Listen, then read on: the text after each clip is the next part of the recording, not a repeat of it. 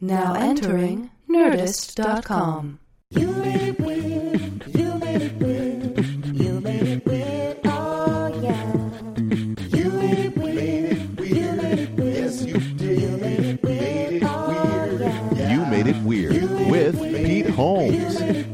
What's happening, weirdos? This is a, uh, a wonderful episode with my new friends, the Stanley brothers. Well, two of them. There's a bunch of them. We get into that.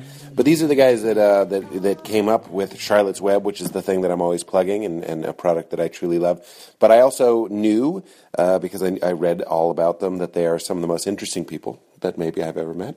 And I was very excited to sit down with them and uh, and, and chat with them. Uh, I'm not going to do the the Pete's pick where I explain Charlotte's Web because we talk about it so much in this episode. But if you want to try it, go to uh, cwhemp.com slash weird and use promo code You Made It Weird. I would recommend the Everyday Plus or uh, advanced.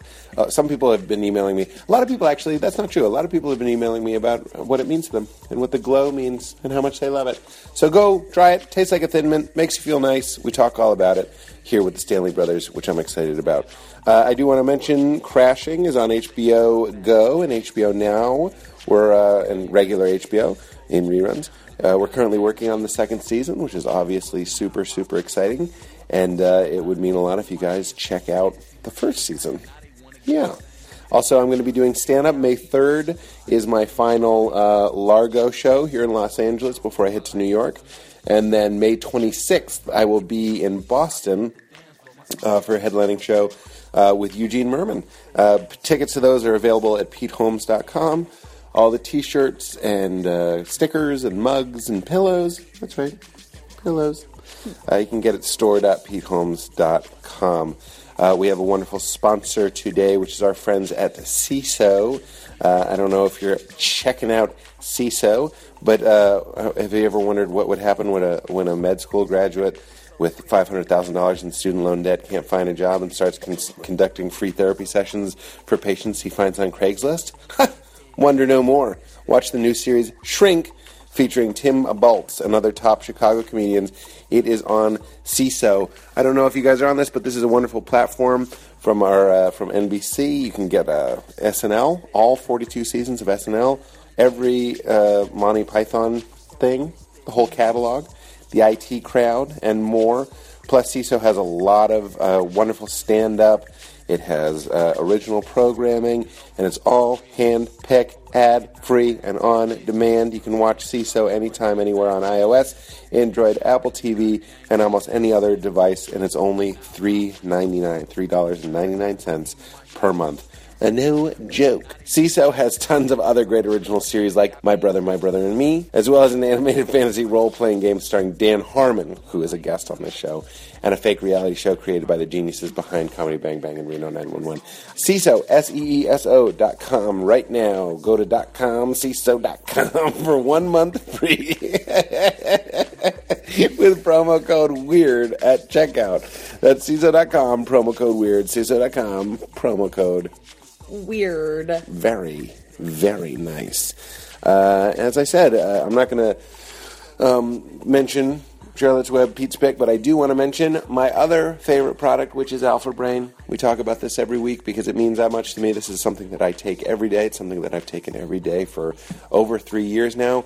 It's a nootropic, which is like a vitamin for your brain. Helps blood flow to your brain, helps brain function, helps vocabulary recall. It's one of the things that I really notice when I take it. Focus, concentration. I don't know if you're a weirdo in college, but I wish I had this stuff in college. I take three three pills when I do a podcast, when I write a script, when I do stand up. It's just a wonderful thing to have in your corner when you need your brain to be working in tip tap shop. tip top shop. That's why Alpha Brain is one of my Pete's picks. I love it to death, and I want you to try it. I get fan mail almost every day. People that are trying Alpha Alpha Brain, and it's really helping them in uh, their work and honestly in your personal life as well. Whatever creative endeavor you are pursuing, Alpha Brain is there to help. So if you want to try it, and I want you to try it, go to onnit, O-N-N-I-T dot com slash weird, and you will automatically get 10% off your purchase. Try it. Try it. I'm just yelling orders at you now. Try it. And uh, try Charlotte's Web. If you listen to this, I, I have a feeling You're going to uh, enjoy the conversation, see what a wonderful company Charlotte's Web is, and what a wonderful mission they have. And uh, if you want to try that, cwhemp.com slash weird promo code. You made it weird. All right, guys. Hope to see you in Boston. Hope to see you at Largo. Please watch Crashing. Uh, Val, we're both so tired. We're watching Why Him. Why him? Who knew? It's so funny. It's really funny. It's really funny. I, I, I just say that because I didn't hear too many people buzzing about why him. yeah, me either. Maybe that's because we live in LA and people don't really gush about movies as much. Yeah, or I think they gush about them more. Yeah, they do. Maybe we're in the wrong circle. Nope, I'm a comedian. I don't understand. So you work with Judd Apatow, who also works with James Franco. I know. I'm gonna ask Jed if he's seen Why Him. We're only we're like 30 minutes in, but we're really enjoying it. Yeah, it's really good. we kind of were like, oh, let's just watch that. It'll be silly. And I'm really laughing really hard, double dicking. Okay, uh, that was just a free plug for Why Him. James Franco, come on the podcast. We'll Yeah, talk about it. There you go. Bryan Cranston, come on the podcast. Yeah. We won't talk Megan about it. We'll, we'll just. Is that the wife? Yeah. Megan- Mullally. Megan Mull- Malone. Shit. It is Megan. I can't. I- It's like You don't know how to say it. I don't know how to say it. The woman playing the wife is fucking killing it. Yeah, Karen from Will and Grace, and Oh, Karen from Will and Grace, Megan Malone. She's killing it. And the son? Okay, now this is just a side podcast. Enjoy the Stanley Brothers, uh, guys, and we'll see you. We'll see ya. we'll see ya. we'll see ya. Bye. Bye. Uh, you say it. Get into it. Get into it. Brody looked up. Get into it. It's good to get a visual of this place after listening to Have you some of li- your some of your podcasts. Have you Uh, listened? Yeah. Yep. Oh, that's great. Um, yeah, it's really small, and I love it. It's awesome. And uh, you know, whenever I would hear a podcast, I would assume you can wear these or not. I like wearing them. Uh, and these are your levels. Sweet. If you want to play with that, I think you're number one, and sorry, you're number two. Yeah, that's How do you think I feel? I'm number three. Is that right? How old are you, uh, fellas, i- in relation to one another? Uh, we're We're Irish twins. kind of. What does it mean to be? Oh, nine months later. No, I- No, you- we're- what- yeah, we're if- close. If No, you're no. born within a year and a half, isn't that it? Yeah, then I'll give, I'll give you Irish Something twin. like that. And are you Irish? No. You're just horny parent twins. Yeah, there you go, for it's, sure. Uh, definitely horny parent. You know, there's, you know, Well, there's, there's 11, 11 of of us. us total. I didn't. Okay, this is great. I'm telling you why this is great. All I have is love for you guys, and I don't know a lot. Cool. You know what I'm saying? And that's kind of rare for me. And it's some of the, my favorite episodes are where I don't know a lot about the guests, except that I like them. So tell you had 11, and you're not Irish. No, not Irish. It's crazy. Or Catholic or Mormon. I mean, we did grow up uh, Just fertile. very, very, uh, you know, Christian in Regular. Oklahoma. But so, regular Christian. yeah, regular. I call Christian. Mormon Mormon is a is an add-on. It's an upgrade. You have to down. It's like it's a free download for Christianity and in-app purchases. You can get the Book of Mormon for ninety nine. 99 cents. That's good. That's good. Yeah, for sure. When, But your parents When were you- fruitful and multiplied. yep. yeah, when you when you tell people we have you know we have eleven siblings and they're all you know same mom same dad, they say are you are you Catholic or are you Mormon? Yeah. you say no, we're just fertile, which, which is true. You know, we got to be careful that and there's Is that there's, you? there's seven boys running around. Yeah, I need to Turn turn that this. shit Yeah, let's not do off, that. man. This is Party freaking frogs, people let's do out in the Am- car yeah, for sure. that sure, have the yeah. same phone. It's like God. what, it's like when there's a siren in a song, you think you're getting Oh, pulled no. over. Yeah, you're like, it's not sure. cool. Uh-huh. Whenever there's like a people are freaking out. You're affecting a lot of lives right now. In that regard, I better just make sure. I'm just going to turn mine off. You're saying so people assume obviously they assume that there's something religious going on. They do, What was uh, going on? Hey, What is going on? you know, you know, honestly, uh, Good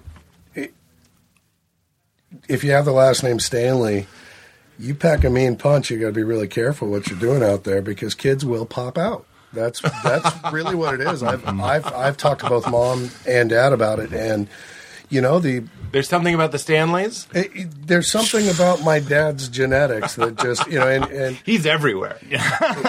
like Fight Club. He's setting up franchises. It's crazy. It's good. and he's got his, his boys march, as you would say. Well, uh, but it's weird because my mom's one is an only child. And so That's she was she grew up you know wanting siblings and so she's like I'm giving these kids all the siblings. She wanted to make a party. For sure. So it was it Well, was Jim cool in Gaffigan's that got uh, five kids. I Yeah, think. he's got a lot That's of as kids, close as sure. I can relate. It's someone I know, but eleven. I mean, where are you guys in the order?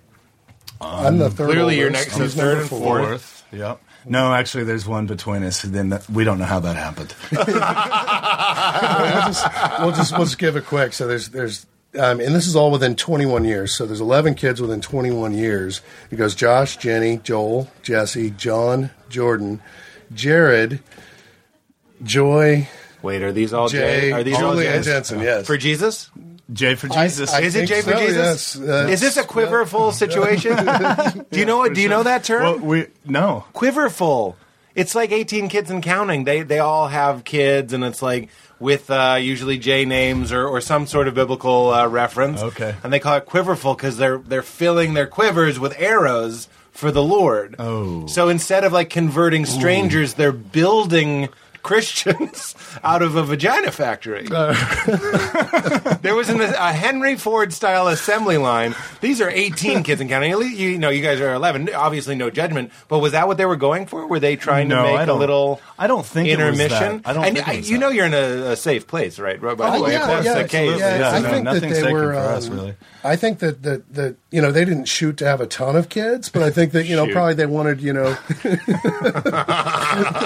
probably probably they wanted you know you know four or five, and Yeah. then and then you know lots of accidents. Yeah, yeah, happy kept accident. happening, Sure. and, of- and Well- of course they're all you know. I mean, my my brothers and sisters are just. Any one of them could sit here and, and have a great conversation with you because they're just brilliant, awesome. Is that right? Only So- a couple oh, of them they're- true accidents. this is like Captain Fantastic style. You guys, No, totally, but you get along. Uh, well, you do all get along, which is very bizarre. But at the same time, I think going back to the question of what the, our parents' plan was, right? Yeah, sure. Was, you know, I think my dad was like, cool, cool. And then there was like a turning. And then like this light switch on, and he was like, "I'm fucking out of here," because that's what happened. Like, He left? He le- he left. Your dad. I'm Yeah. sorry. Your dad No, left. So Let's. we're- we're, in Hollywood. Let's go pitch this story. That's I know, it's crazy. insane. So- it was our mom and our grandmother really you know they're they're they're the amazing forces And of you- nature that that that gave us a good life Yeah. Yeah. I mean we were How broke old? we were How just old when you completely left? broke and When- Well, the, the last one was born. I was in sixth grade. Joel just, I think, or I was in seventh grade. Joel just started high school, and you know it was interesting because we grew up in Oklahoma, and we moved to Colorado, and we're there, all brand new, new friends, all this stuff. Yeah. and like it's not four or five months.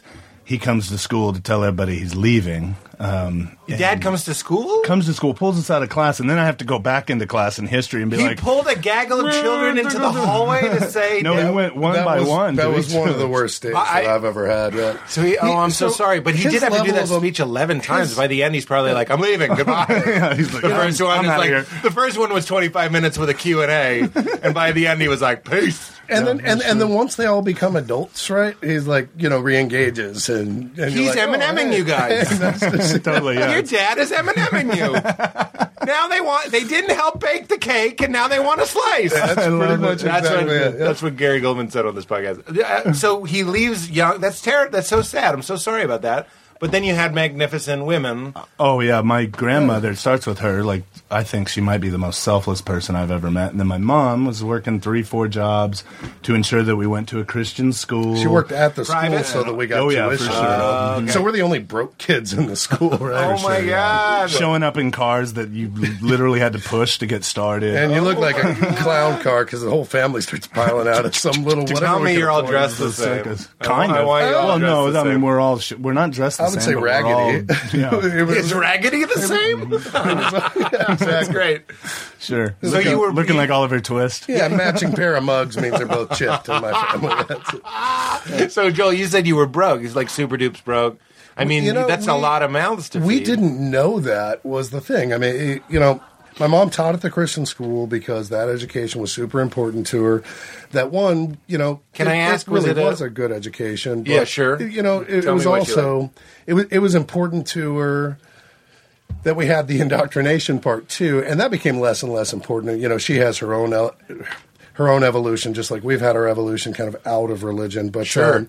um, so we we grew up around all these families that could afford this super expensive school, and so all your friends are you know getting new cars at sixteen. They're just amazing, and Oh, yeah. and you know they don't have to work, and you know we're out there throwing papers and waiting tables, and all, you know so so just kind of a weird weird life like that. But we didn't really notice, you know, when we were, you know, like times when uh, when when the utility bill was off, and you know things that mom did, so that we didn't even know that that happened.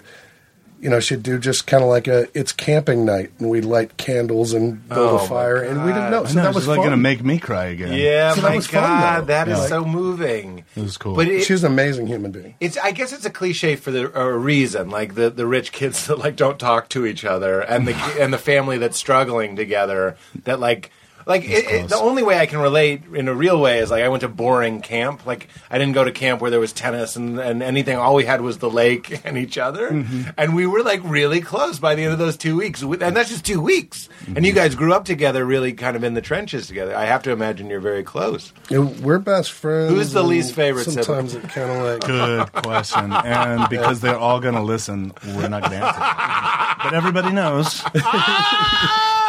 Looking at you, Joy. Just take a guess. that's actually one of them. Sorry about that, Joy. No, all jokes. Uh, it's That's so funny. not true. Of course not. Yeah. Statistically, it's, whenever I think of big families, like statistics, you have like one of the rainbow. You know what I mean? Like one out of I, I don't know how many is supposed to be gay, but it's Mm-hmm. We got we've got one. You got Maybe it? two. We might have two. One or two? I'm We toying. you know. I'm dabbling. I dabble. Well, one out of eleven out of eleven should be dabbling. there you go. Exactly. Do a little dabble. That's well. That's the thing is that eleven out of eleven do dabble, and that's that's why they're all you know very unique and, and very fun, and and you know now that we're adults, we have these amazing friendships, yeah. right? But we also have this deep seated like you know, hey, remember when we used to all sleep on one bed and it was a water bed? The oldest one, If one of you went to the bathroom, it was a half. That's right. to everyone. The oldest one, Josh. And the oldest one, Josh. Well, let's take that to a new level. The oldest one, Josh, likes to talk about what it was like to be the heaviest on the waterbed with someone like me who wet the bed till I was well last week. so he just He's working on it. yeah, he would uh, you Yeah, know that's we that's, all wet that's the some bed. of his memories. You wet his bed. That's well, that was the only bed we had. Yeah. you know, it's like sharing it head to toe. But to- and at one time there was six boys and one girl. Oh, boy. And so we that my poor sister like Is this Joy? No, this No, is this is Jen. Jen, yeah. Jen. And Two she's a very strong. Yeah, exactly. She's a very strong person, obviously, because Very she had to deal person, with yeah. us. And but you're right. I mean, I was pretty skinny and tiny as opposed to now I'm huge, but. uh so I was always really good. I'm on the other side of Joel, and just the piss is just that was your alarm clock. totally. Uh, it's time for school. and I was always I smell late. golden Grahams. I was always late until everybody got out of bed and it shifted. That's so funny. Yeah, be the first up in the Exactly. Stanley That's- that was the way to do it for Well, sure. It's interesting because here you guys are, and you're you're you're killing it, and it sounds like you have other successful siblings as well. What is it? It's like the children of rich people are never rich. Have you have you ever heard that? I mean, they tend to be rich because their parents give them money. Nepot- nepotism. Nepotism for sure. Trustafarians. would say- Here's looking at you, City of Boulder. uh, I would, yeah, oh, Yeah, and then they all moved to Oh, yeah. Boulder. Yeah, for sure. That's what you do. That's right. This is what Eddie Bauer white people do. you make your millions, get to Boulder. Totally. That's some It's crazy the, it's shit. the, it's the mecca for hippies. But it's also Rich made hippies. by guys, or, or a lot of these enterprises and interesting things are made by people who know what it's like. It, they know what they're fighting for. Mm-hmm. The only way, again, uh, please forgive me for not being able to relate in a, in a true way, but like I became much funnier after my wife left me, right? so you know what pain. Yes, that's, the, that's the correct response. I'm laughing. Jesse, no, I hope you laugh. Yeah. We're doing a show about it. I hope it's funny. It's eerie how parts Suffering. Of, how parts of your life are just like mine. But, Is that right? But much like our family, just the religious side coming out of religion. You know, um, just just listening to you over over, Sure. over over the past week, it's like you know, even down to music taste. It's like Is that right? Kind of, kind- yeah. Who do you guys like? You look like the Avett You- brothers, so I feel like you should like so the actually, Avett brothers. a good friend of a good friend of ours is the bassist from the Avett Brothers. No Bob- way! Bob Crawford. So I go to all, a lot of their shows. yeah, one of the best concerts I've ever seen. They're I was amazing. just they're excited. great I saw them at the Greek. Incredible. But everything in their music, the reason you're getting the chills is because they're dropping like mad Oh, truth. always. Like It's- shit that everyone knows but Totally. forgot. Mm-hmm. You know That's what I'm right. saying? Like That's right. real enlightened stuff. lyrics that matter. Lyrics that matter, and everybody's totally. chanting, but it's not mm-hmm. what you and I probably grew up You with. mentioned- you like mentioned Jesus, Head and the Heart. heavy. Yeah, head and the heart is Love in, Head a, in the in a Heart. podcast fairly recently. Yeah. and, and that's that's been a big one for the family. You know, Josh and I saw them at a small quaint in in Madrid just a couple of months ago. no way. And then all the brothers, Long way from not the all pee bed. brothers. we had, you know, we were we were invited out to uh, actually the the uh, Adolphus Busch, you know, the the the heir of the Busch, uh, you know, Busch beer, invited us out to a thing at his place in St. Louis, and we actually were able to time it around a Head and the Heart show. Oh, Yeah, so, we, wow. so we flew out a little bit early, and we and we, and we took a drive over to the show. It was like, um, but just and was it amazing? Oh, they're was great. incredible. Yeah, for sure. These I guys are amazing. I have such a. That's another great thing. So uh, the Avett Brothers will have uh, a thousand, ten thousand people Mm-hmm. chanting something. Where I'm like, this is like really important. Head and the heart in the same way. I remember being a little bit toasted. I don't know if I was stoned or a little bit drunk or whatever, but in the good way, not like out of it, Sure. but in that good concert way. And everyone was just singing along like "I get lost in my mind." You know that lyric, and I was like, in my mind. "This is this, This thing, is it. this like lonely, heavy feeling of existence." But we're all yelling it out like all together. So now hundred thousand people are saying, "I get lost in my mind," and then. What happened? You're not lost. I sound like a preacher. You know what I'm saying? Like No, it was this beautiful, unifying moment. So I'll I'll go salty or sweet. It doesn't have to be like positive. It can be sad. It can be great. I'm, I'm glad you guys are into that. Big time. Uh, yeah, it's um, you know, I'd say music has been one of those things that the brothers um, have kind of used that, that that keeps us together. I'm, I'm I'm kind of a lame one, right? Like I'll have my head down, just, You're the lame just one. yeah, you He's know, more I mean, analytical. You're Billy Baldwin. I've got the oldest kids. You know, I went into the whole family thing earlier than everyone. What and, was you that? know, How old probably was took that? business a little more serious than everyone. You know, you're the guy in the to- band that makes it work. You're that Pretty- guy. well, Totally. I'm, I'm, Well, I'm definitely one of Him them. and him We and our other Yeah. brother Jared. Yeah, we have a, we have a couple of them that, that kind of administrate, but in order for me to keep on the creative side, every now and then I've got to hang out with guys like Jesse and and, and John or Josh, and get my music too from them. I need- Yeah. I need, an update on hey, what's what's out there. What's Otherwise, available. Joel's still listening to Michael W. Smith. it's like, Trying to find my go- go place west. in this world. exactly. I'm so happy you know that. my for sure. Place in this world. Joel's putting up posters of Amy Grant, only for my dad to come in and be like, "That's way too sexual. We're taking it down." And he probably took it to his closet. Well, Amy Grant went to Yeah. she went to secular. Remember, people were mad Uh-huh, yeah. about baby baby. I remember that. Yep. Hard to say, baby baby was about the baby Jesus. no, yeah, for sure. that sound. Yeah, it's a great. It's a good song. I can't believe I remember that. If you're at the dentist, it's a great song. it's totally fine. So you are uh, not as type A. No, it's like I'm sitting all. with the head and the heart. And I, look, I'm a head guy too, so don't think that I'm saying, "Oh, you're the head and you're boring." But like, I hang out with Valerie, and she—that's my uh, fiance. Mm-hmm. She's way more heart, and that does heads good. you have to know you have to know where you kind of sit and then That's right. accept that. Yeah. Because if you don't accept that, you're always, you're always going to be trying to be something that you're That's not. it. Just accept your software for what it is. You go, "Oh, for better or worse," And then you can be what really good at what you are. Yeah. When you do that. Yeah, Which yeah. drawing it back to family is great, right? Because at least in ours, we all feel very comfortable being our own person, and you understand the strengths and weaknesses of each other. So you have you have some people that are dreamers, visionaries, and then other people that get that shit done. Yeah. like I'm Jared, our younger brother.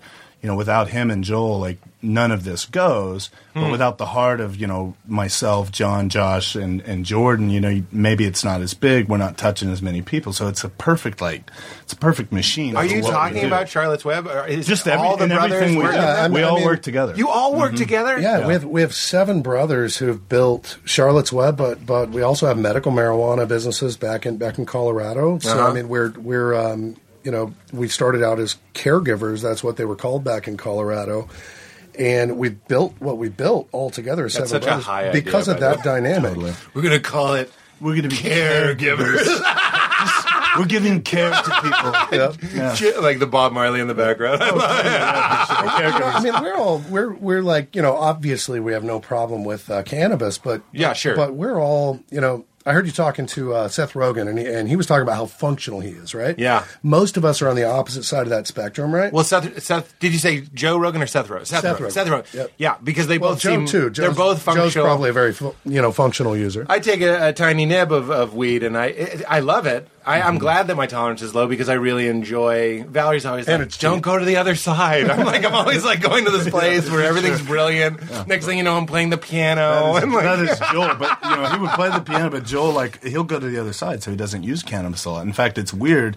Of all of us, I think there's only two of us that really use cannabis on a regular basis. You mean the Or full plant? THC. well, full plan. yeah. Besides Charlotte's Web, I specifically, take I Charlotte's, take Charlotte's Web Web every day, but like Right.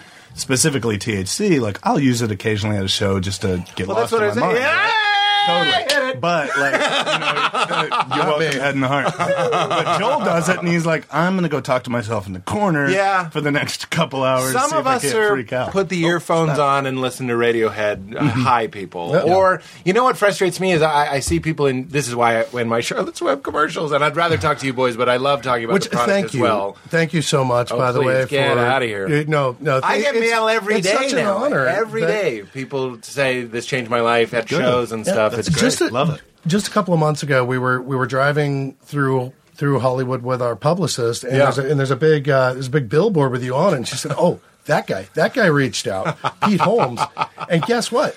He really, he really likes Charlotte's Web, and then I started listening to your podcast, and I saw the one with uh, Joe Rogan where Yeah. you gave him a bottle. And I was like, "Boy, what an honor!"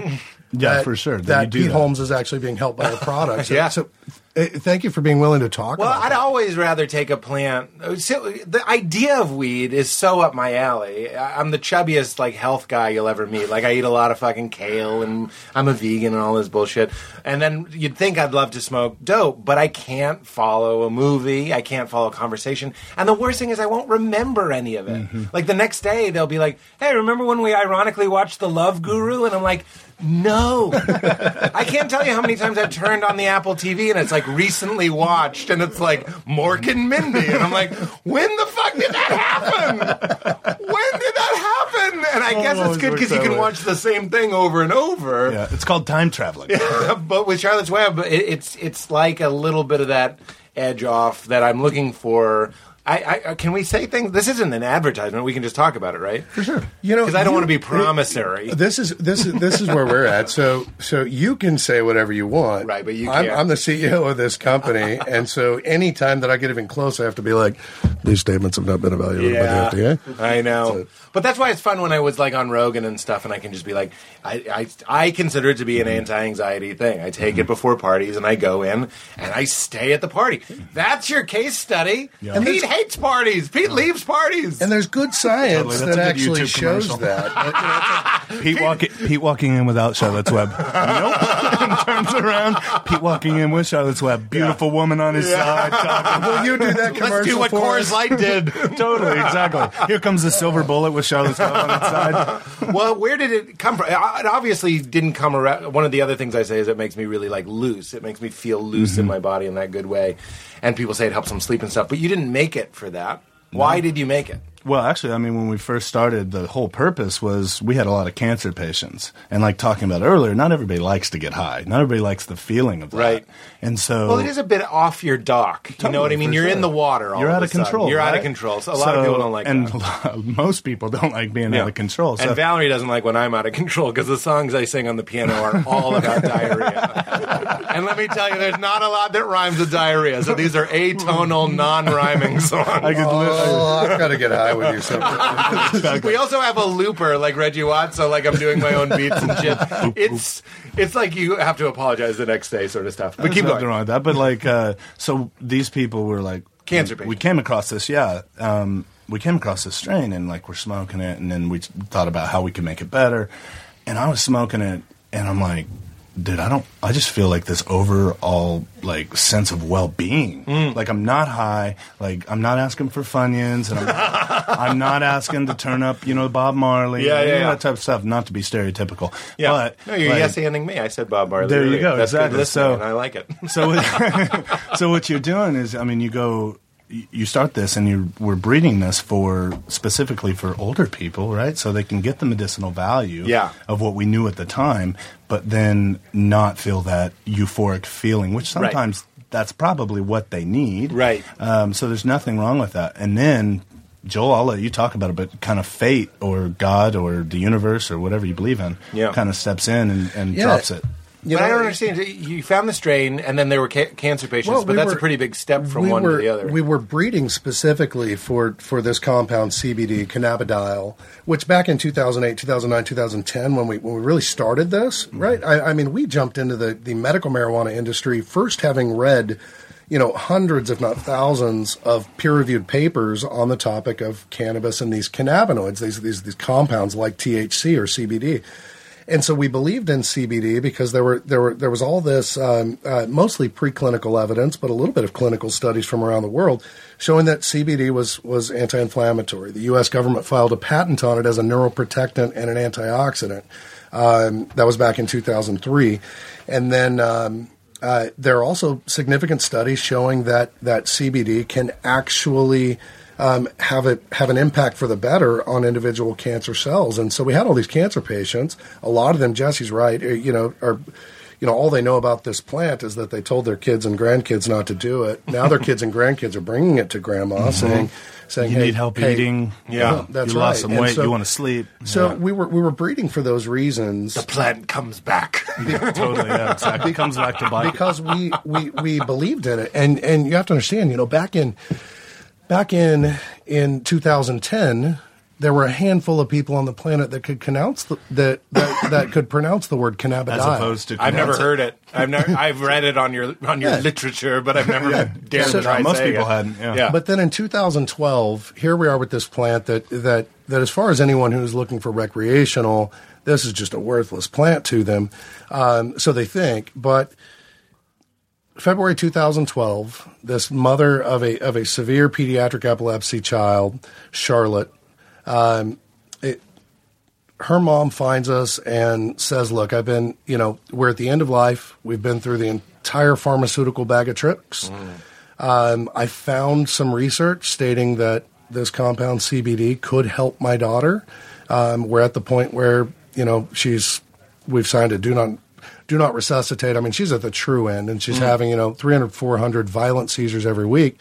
And she finds us and says, "I hear you guys have been breeding what I'm looking for." We said, "Well, yes, it sounds we like a myth. There's rumor of eleven boys Totally, in. Colorado. It's like the only way to destroy the ring is to get to Mordor. exactly. And there you must drop the ring into a pile of marijuana.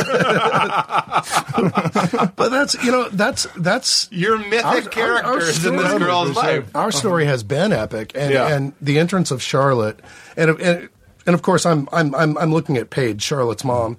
Um, at first, like you're you you got to be out of your mind. Like you want me to give you know something this controversial, even though even though you know we know it's likely you know infinitely safer than the pharmaceuticals this this kid has been on. It's still so controversial, and you want me to make something for you to give to your five year old. So it was, Right. it, it was it was kind of intense. But after after we met her, you know, here's this really intelligent person. She's not pushing for pot anything. She's just trying to help Charlotte, and she's got two neurologists that have signed off and said it's worth a shot. Go for it. But so, with that, you got Joel coming back to all of us and being like, all right, guys, here's the deal. There's this patient thinks it's going to help with epilepsy, and I think we should try it, but there's one caveat. She's a child. And we're all like, well, should we just go turn ourselves in now? Yeah, yeah, yeah. You know, what do you want to do? It's a So- high risk situation. Totally, It's- for sure. I- and there are thought 11 of you. There has to have been one weird brother, maybe Jacob. Yeah, no, Ja- no, Jacob was. Uh, we we don't have Jacob yet. There's no Jacob. We'll see. But somebody that was like against it. There had to have been someone that was like, this isn't worth it. mostly me. Where Yeah. Yeah, you were I was actually- the most skeptical. You have more, well, I don't want to put it more to lose, less to lose situation, but you do have something to lose if, if mm-hmm. something goes Well, badly. we, we wanted to help, but it was also, you know, kind of this, you know, how do we know it's going to help? And, and the truth is, is, this mother, this brilliant mother, was the one who poured over all of the research, Yeah. and showed me this is why this this might help. And and you know, I mean, we we we were familiar with with much of that research, but then you look at you know safety and toxicity. With CBD, we're literally talking about something with a, with a safety profile that, that looks far more like vitamin C than anything else, right? Um, so we felt comfortable with it, especially because her neurologists were on board. And then, you know, we make a, a, a and at the time in the industry, and, and still, to be honest, it's it's it's kind of sad, but no one's really making these titratable. Um, reproducible forms of, of cannabis type tinctures, um, and, and, and they don't really understand how to nail dosing. Well, we were really good at that um, from the very beginning, even even with just higher THC. For, Is that for one of the reasons it's different? Because uh, you know your product is expensive. It's one of the things you know. I, It's it's actually that bottle of sitting course right you're the there. CEO. that is actually tell me why the this isn't that is that is the lowest priced per milligram I knew it. In the industry. Good business. In we industry. set it there. We set it there. No, what I mean, here's why I'm saying For a reason. You know, I love this stuff. I, I've had friends that liked it, and then mm-hmm. they were like, "I'm going to go get some other stuff." They're going to go to the Whole Foods or the grocery store. and oh, this says it's hemp oil in it, and it's twenty dollars for like a half gallon. Doesn't have. it's a very in different it. product. Is that what it is? It's, There's it's no a very CBD? Press- different that's just pressed uh, hemp seeds. See, Which is you're, still you're really helping. good. Yeah, for That's sure. a- that's a Which great is still product. great. Yeah, there's Yeah. a lot Woody of great Harrelson things bathes in it. That's fine. Yeah, for sure, absolutely. Yeah. but this is different. It, it's it's and I, very you know, different. I, I, I, you know, I'm not putting down the product for being expensive. I'm trying to p- point out what people are paying. It is. Yeah, for sure. It What are you is. paying It for? is, and that's you know, I mean that that that goes to um, why we call ourselves a social enterprise. We're we're a true social enterprise, in that you have to realize when we put this product out. I'm just picturing people partying on the on the Enterprise. After, Number one. after um, after after Charlotte's success and after these stories exploded, um, we had you know we had a waiting list of about fifteen thousand people, and there just wasn't much CBD on the planet. Right? Wow. Um, we you guys fam- were right there. we had- we all had- eleven of you were right there. We had almost 500 families move to Colorado to access this um, before regulations allowed for for um, uh, domestic cultivation of hemp in, in 2014. So we had all these families moving for it, and Moving. yes, Yes. It- it- For your milkshake. Yep, it was It literally brings. It brings them all to the yard. it was heavy. That was, Colorado that, that was like that was super heavy. That's because, you know, exciting, though. Here we are. Sorry to zoom out a little bit. You're you're on this planet. We don't know what we're doing. Here's a child with seizures. You you guys are over here getting high, and you're like, I just feel well. and then next thing you know, 500 families are moving to mm-hmm. Colorado, and not to play squash, But think about and it, investigate the murder of JonBenét. yeah, no, totally. And you think about it, it's totally right. Like now that I'm picturing, it, I never thought of it this way. It is almost like a Bible story. It is. It's like, well, there's a star up to the right, and you're going to follow that west. You're going to stop in Colorado. There's a plant there. You're going to. It's a burning bush, so to speak. But Yeah. like, and there's some brothers there. and I wouldn't call them the three wise men, but. um you're right. I mean, it, the story in and of itself is epic, and we never sit back and actually kind of think about it. You should. That's But, like, incredible. I, I appreciate it so much for what my brothers have accomplished, what we've accomplished as a company. I mean, it started. You know, Well, this has just given us of amazing purpose. But I want to go back to the price because I I, Uh, no, please go I, ahead. I have Oh, talked. I brought it up. So, Buddy, so I love it. I, you know, so before I worked with you guys, to- I, I spent a lot of money on this stuff. we we actually still give away Happily. a lot of product. I have, to, I have to be real real careful. We set up a nonprofit to kind of vet situations so that we can afford to give away to the right people. Yeah. Um, but when we went to set the price point, there were you know after the after the CNN Sanjay Gupta splash of the story of Charlotte's Web, you go on Amazon. That's something that happened. I don't know about the Sanjay Gupta. that- eh, that's what that's what exploded. this that told the story of Charlotte, Yep. Yep. which, by the way, Gupta had two documentaries about our story and, and Charlotte's story, and that's what because just exploded. This this helped with Charlotte. We didn't even really. Oh yeah, to go back yet. to that, just to, Sorry, to bring I- that in, it's yeah. like so. Charlotte's having 300, 400 seizures a week. The brothers are like, yeah, sure, we'll make it and titrate the, dose. We know what it is, and you know, Joel made it in, in a garage, I believe, at the time. That's kind of what that it did. was my kitchen. well, whatever it was, and uh, she went a week free without having a seizure. Wow. So at that point, I remember we kind of changed the name of the plant to the future. Yeah. Because we were like, this is going to be huge. I Yeah. mean, this is the future of cannabis. This is the future of, of cannabinoid What was that like? Did you celebrate? Well, Oh, big time. I, I mean, was, I, I was skeptical. I mean, I was skeptical until we had like ten or, or fifteen people. He told me, and I'm like, holy shit. this could have been You're shooting anything. party poppers. like, on- let's go! on one roller skate, just having a great time. You know, I, I, I mean, we, we don't know why seizures happen in the first place, right? You know, so I understand. It's, it's, you know, it- I'm glad there's this a, is brain I'm glad science. there's This a is Joel. neuroscience. I'm glad there's a Joel going like, hey, look, we need to take into consideration. But once you had, Well, you you- know, you know, once you had patient number ten, where it's doing the same thing, and then fifteen, you're like, oh, guys, this is it. Here Did it that is. happen? Yes, Yeah. and, and, and well, I was I like, I'm now like, where are we in the story? That, that's now there's happened. now there's tens and tens of thousands of Charlottes, and it's Shut just the fuck oh, up. I we love get a new letter every day. It's it's it's like most humbling and awesome thing to get to do something. where you get a letter every day from someone saying, you know, my my 15 year old who uh, who has been drugged up and hasn't spoken in six years Yeah. just said "daddy" today, Get and the and- fuck and out took of a my step face. and I isn't love seizing or, or cool. you know, and obviously. These statements have not been evaluated by the FDA, but Aren't we just aren't we just three minutes. guys talking? Can we Yeah. that? this isn't. Uh, I know some people may think this sounds like an infomercial, and that's fine, but uh, it's not. I just want to talk to you guys. I feel like we I- can say what we want about the product. I'm, I'm giving you permission. For sure. it's, it's it's truly born out of a really amazing, touching story. Anyone who hasn't seen the Sanjay Gupta documentaries entitled "Weed," there's a Weed One, Weed Two, Weed Three, and a fourth one coming. Which one's Kevin From Nealon what I hear, it, it, it's um, so it's all about weed, all about the the marijuana plant. That's right. And you guys are a big part of and, it. And Sanjay, you know, you know, Sanjay went into his first documentary expecting to expose, more so expose medical marijuana. Yeah. And then he meets Charlotte, and he even told us we could say this, so I'm going to say it, Sanjay.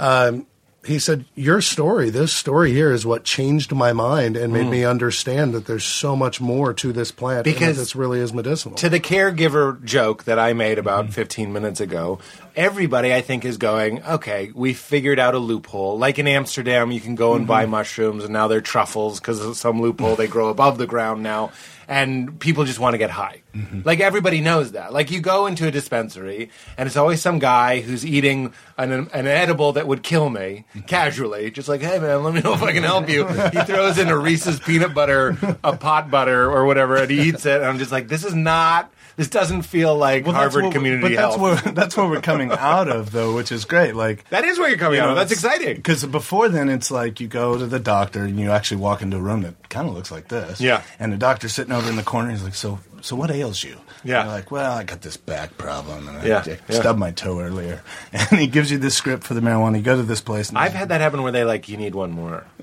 You know what I mean? Totally, like, of yeah, course. They're sure. just like, I'm like, well, I'm anxious and I can't sleep sometimes. They're And just like, uh, you know, like, you like, a, like a crooked accountant, like, and you use the car for business. You know what I mean? Like, it's that sort of situation. I love it. So once you have the use the car for business out, you go to the dispensary and you're sitting across the room from this guy that's very intelligent and knows a lot about weed. But normally you're thinking this guy's going to sell me some records, right? yeah, for sure. and uh, and so you you get in there and he's like, well, you know, bro, I I probably take two of these. And call don't call me in the morning. Actually. Yeah, don't yeah. call me in the morning. Yeah. So you're not used to that. So people were really on their own, and sometimes still are. Yeah. right. Th- It's a recommendation of you know the whole sativas give you energy and indica it makes you sleep and yada yada. and then the conversation always ends with like, and these are hybrids. It's like, why didn't you just tell me there's a hybrid? Totally. Like, this one does And half of both. that's half that's bullshit anyway. Uh, Is that like- true? Oh, Yes. oh yes. Baloney It- Pajoni? Yeah, Yes. yeah. You have to find out because you have you have your own individual endocannabinoid system. Thank Each person has to find out. Yeah. We're this all does this to me. This does this. To That's me. right, yeah. Um, we can, you know, the industry likes to make these generalized statements that you know are half bullshit. They're not. They're not total bullshit because there is something to it, and each each each variety can be potentially special for a person. But it's not palatable whenever you go in and you get it from a guy that probably hasn't finished college. Right, right, right. So now it's actually changing. You know, now people are are hiring scientific advisory boards and all this stuff, and they're really trying to get behind it. It's not that cannabis is not research. That's not the case. It's just not the gold standard of research. But that's changing. Right. So Charlotte. I mean, the cool thing about Charlotte, this little girl, and all these other kids that have had these amazing testimonies, they are really the ones that are like championing the movement. Yeah. So you got this little girl who's, you know, opening doors in all kinds of different uh, government buildings to change laws. I mean, it, it's so awesome to watch and humbling. Yeah. Because for years, you know, the hippies have been out and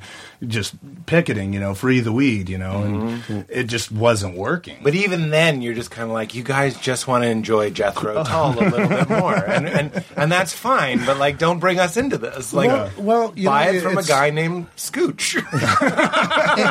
like I don't I don't like to throw the industry under the bus, but in a lot of ways it's already under there. But The VW bus. So we, so we running just- on running on vegetables. of course, of course. but at the same time, I mean, this is born out of.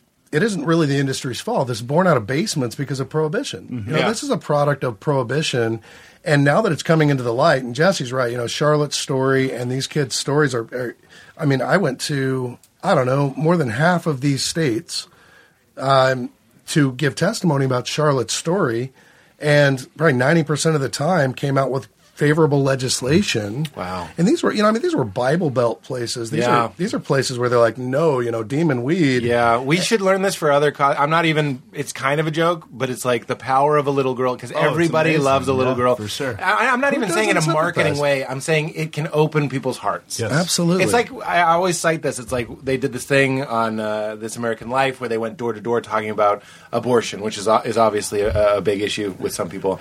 And the woman would be like, one to ten, are you for abortion or against abortion? And they'd be like, ten against. And then the woman would be like, well, I had an abortion. Then they would tell her the story, and then they'd flip in real time. We're talking like in in the course of ten minutes, would flip from a ten to a one in favor, just because they had.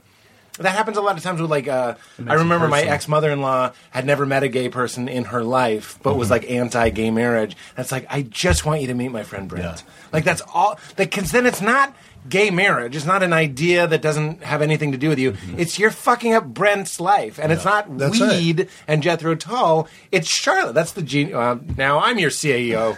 I'm saying that's why we call it Charlotte Web. That's a, that's that's one of the reasons that I was drawn to the product. Is you're like shit. And when I gave it to my 74 year old mother, I was like, Mom, it was made for a five year old. You know what I mean? Like relax. Totally. It's My mom's palatable. never done a drug. In, well, you know, that human connection, that, that that human connection to cannabis, that took it out of, hey man, free the weed, man, Right. it's God's plant.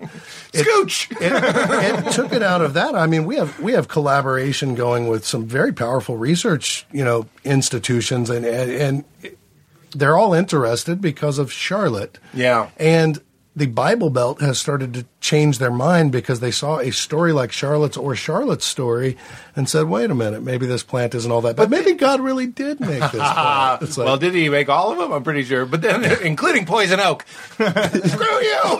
so mad. Um, but then you, when you bring into the accidental deaths of prescription drugs, this is something that forget we can put Charlotte's mm-hmm. Web aside for a second. Totally. it's like all of these chemicals and weirdness. You you mentioned vitamin C earlier. Have you seen Food Matters, the documentary? Mm-hmm. They talk about a woman with crippling depression, and they just gave her like inordinate amounts of, of vitamin C, mm-hmm. and uh, and she overcame that. And then her doctor was like, I don't know, that's too much vitamin C. And then she made like, her incredibly gassy. I promise you. Do you think so? She's out there because that vitamin C does that. You take too much and you're incredibly gassy. She was It's- probably a real gas balloon, but she was like talking to people again. It's Mm-hmm. interesting to me that we really want to, like, I guess I've never said this on before, but big pharma, the business of Mm-hmm. keeping people sick and stuff. Oh, that's it's right. not convenient to have The a sick product. No, the, Yeah. Charlotte's story and, and, and our story and what we're up to as a business is not convenient for that system at all. Yeah. And and there's something put some very- Rage Against the Machine on it?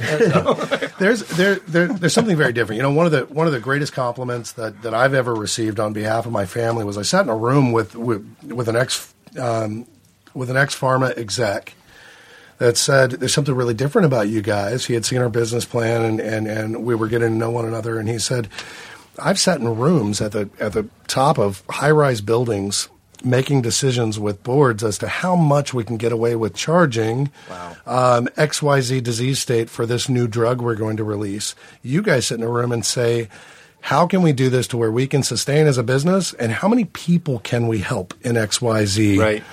Demographic, and, Yeah. and that's you know that's the way business needs to go. And there's and- and Sounds like there's those lots Christian schools. Wait, more.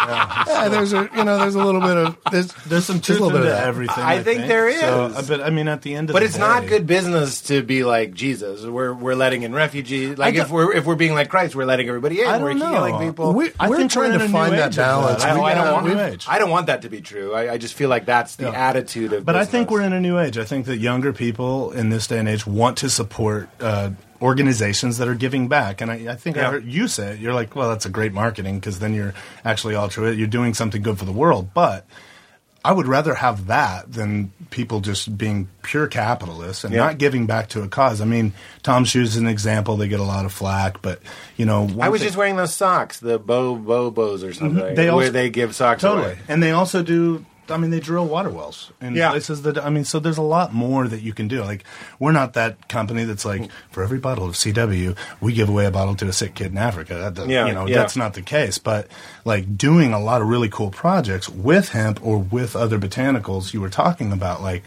ultimately just educating sort of the consumers because they, they want to be educated, but they also want to be told that story of something cool, Right. Not in the way of this is this this this this, but like But that does feel like a, a, a godsend. There does feel like kind of a div- a little bit of a divine guide here. Going Oh, on. there We is. feel it. We- Well, y- you know, I don't want to. I don't want to brag about this because I think it's the way that everyone should be. Please get into just- it. but it's you know, it, it, like this is the truth about my family. I'm, I'm I'm really proud to be in my family, and I'm really proud of my brothers because they think this way. They're not trying to die on a big pile of cash, and so far that's not happening anyway. um, but it, we we actually genuinely love what we do. We Yeah. would do it to the end, Right. regardless of of whether or not we were able to build up some nice capitalist nest egg. Right? Right. Eh, That's not what we're. but you are and- making money that you can spend on research. It sounds like That's well. That's Like, the that's thing. the fun that thing, if, like, weird- pipeline, and I mean this in the good way. it's really going out to us, Right. A- And, that's just kind of new business too. But Is at it? the same Okay. time, it's like we've had people. You know, I mean, you know, competitors. It's it's only competitors out there that that that really sling the arrows. Um, but we've had people that are like, you know, hey, you know, these guys are getting rich off of sick kids and blah blah blah. It's like shit. If you saw my bank account, Yeah. like. I do actually want to grow it a little bit because I'd like to send my kids to college. And as of right now, Yeah. there's a big red dash before my numbers. Yeah, And it's yeah, like, you know, I, I- mean, even though we have a great company doing great things, the amount that we have to pump back into that machine to make it a great machine, and also, it, you mentioned the price. It is the lowest price for the highest standardized product on- uh, on the market. You Yeah, can, yeah, you, yeah. can- you can check. Well, that's the- you we know- also have an institution when people can't afford that because it's still, you know, I mean, we're trying to figure out how to bring costs of good even even even lower. Right. But it's it's still expensive when someone needs it every day or or needs a significant amount of it. Right. And so we have institutions to offset that. And Right. that's our that's our nonprofit organization that kind of vet those. So it's a you know, this company I I I hope that the world will take a bit of an example of this, and we've been learning from some other companies like Tom's. Um, it- there are multiple bottom lines, and when you die, who gives a shit if you made you know ten billion dollars? right. I I could die tomorrow having been a part of this amazing story. Yeah. and just be like, man, I I, I thank you for Right. for giving me a purpose on this earth. And, and so that's you know we're our company is driven by those thoughts. What's our next ability to have an impact? And that's why we pump into R and D. That's why we have a nonprofit. Well, that's what I was saying. If you guys, if and I mean this in the most loving way ever, like a weirdo, huge family of boys in Colorado, uh, you know, doing their own thing, and if you have, a, if you start getting the money that these kind of, let's paint them in a broad brush as well, you know, fat cats and just kind of evil corporation people. If you get that kind of money and then you start putting it into actually backing up something that's good and natural, that that could be pretty exciting. It, it, exactly I, I think that's the new way of business. I think that's what people want to invest in Yeah. is, is is companies that don't have the fat cats at the top. Shareholder dividends isn't their number one purpose. Yeah. Um, that's what I'm hoping that that the investors out there, especially in the public markets, are starting to look and say, you know, when I when I invest in this, what am I really investing in? Yeah. And you know, I, I that's a shift that's not just happening with our company, but I feel like other companies are genuinely doing that. And then, Mm-hmm. of course, there are the ones that are just finding a way to do it so that they can say it's, that they're it's doing marketable it. for sure. And Joel's right. I mean, we've sat down as we raise money You know, because every business has got to raise money, regardless of what your story is. You got to Yeah, raise money to for make sure. it bigger. Hey, I watch you know. Shark Tank. There you go. Exactly. I was watching. it What are your night. margins? Exactly. I was like, let me tell you something. Like they always ask those really good questions, and they ask the investors will ask us, well, what are you going to do with the money? And one thing Joel always brings up is like we're a social enterprise, so some of our money or some of our profit is going back, and uh, we've had a lot of investors that are like, like clicks off, and they they're That's not it. interested. Yeah, yeah, yeah. Because you know, smart money, smart money wants a return, and they're only it's it's. They're only concerned with that return, Sure. because otherwise they're not savvy investors and all Right. this other stuff. But then we've had some that are like, it's legacy to them, right? They've made their money. It's reducing suffering. And they're just like, sure, this is great. I can get behind this type of an idea Right. because I want to change the world. I, for the first 60 years of my life, Yeah. all I did was make money. Right. And which is This totally is fine. deathbed stuff. it's You at. guys are just going like, let's do the U-turn now. I know. It's like we're. when you're young men, instead of being like, well, I don't want to be the old maintenance, guy in the yacht made of ivory, going like, I should have given back. exactly. Yacht made of ivory. Yeah. I love that. I, you, you know, I I think that the concept's going to be proven through companies like ours that you can truly, genuinely do good, not just as a marketing ploy, and actually do better than companies that weren't. yeah, And you know, that's you know, as as as much as we want to change perception around cannabis, around plant based medicine in general, and lots of things that that we're passionate about, that's definitely one of them. Is hmm. how people do business. you know what's funny? It remind. You, are you guys familiar with DMSO? Yeah, Oh, yeah. for sure. I remember on 60 Minutes, it's a 60 Minutes in like the 70s, and DMSO never really took off. And one of the problems that the, the, the main proponent or advocate for DMSO said was, he said the problem, we, the mistake we made was we claimed that it did everything. Mm-hmm. And they were like, because they, they were like, it's an anti-inflammatory. They even were like, it cures baldness, it cures cancer, it cures all this stuff. We're talking about the transdermal agent, right? Yeah, exactly. Dimethyl, Yeah. whatever. Yeah, it's sulfate. Yeah, DMSO. That's what we call it, DMSO. yeah, yeah. it's easier. Dimethyl something or other. Well, I, I find in doing even doing the ads for you guys, or you know, m- not really ads, me kind of getting the word out in my own way. I find it's like people. I even sometimes address it. I'm like, mm-hmm. I know it sounds like I'm selling snake, Mm-hmm. Snake oil, oil, because it is oil, mm-hmm. Yeah. and I have a snake. no, but when you start to say like, look, uh, uh. I get emails and they're like, I, I nothing would fix my neck back pain, and now it helps, and it helps with my sleep, Mm-hmm. and I'm telling you, it helps with anxiety, and like Val, Val it's the, it's the sort of product that you will go like you leave the house and you're like, shit, we forgot it. I have it in the door of my car. Yet you can drive on it. I don't know if So it's not helping with your memory then. Actually, you know what? Very laser. to that point, we have we have we have we have two brothers that are that are down in Colombia right now, and they just met with had had very I'm just picturing them running in the jungle towards a helicopter, like no. good, they they they are there because um, eh, there's this one place in Antioquia, I believe it's called that that that has the highest population per capita of Alzheimer's, and then secondly Parkinson's, and it's a genetic thing. Um, so it's this anomaly. It's really sad, but it also provides this this opportunity to cut years off of research for Alzheimer's, and we we we sent Josh and Josh down. Uh, uh, Josh We and have two John brothers down. named Josh and Josh.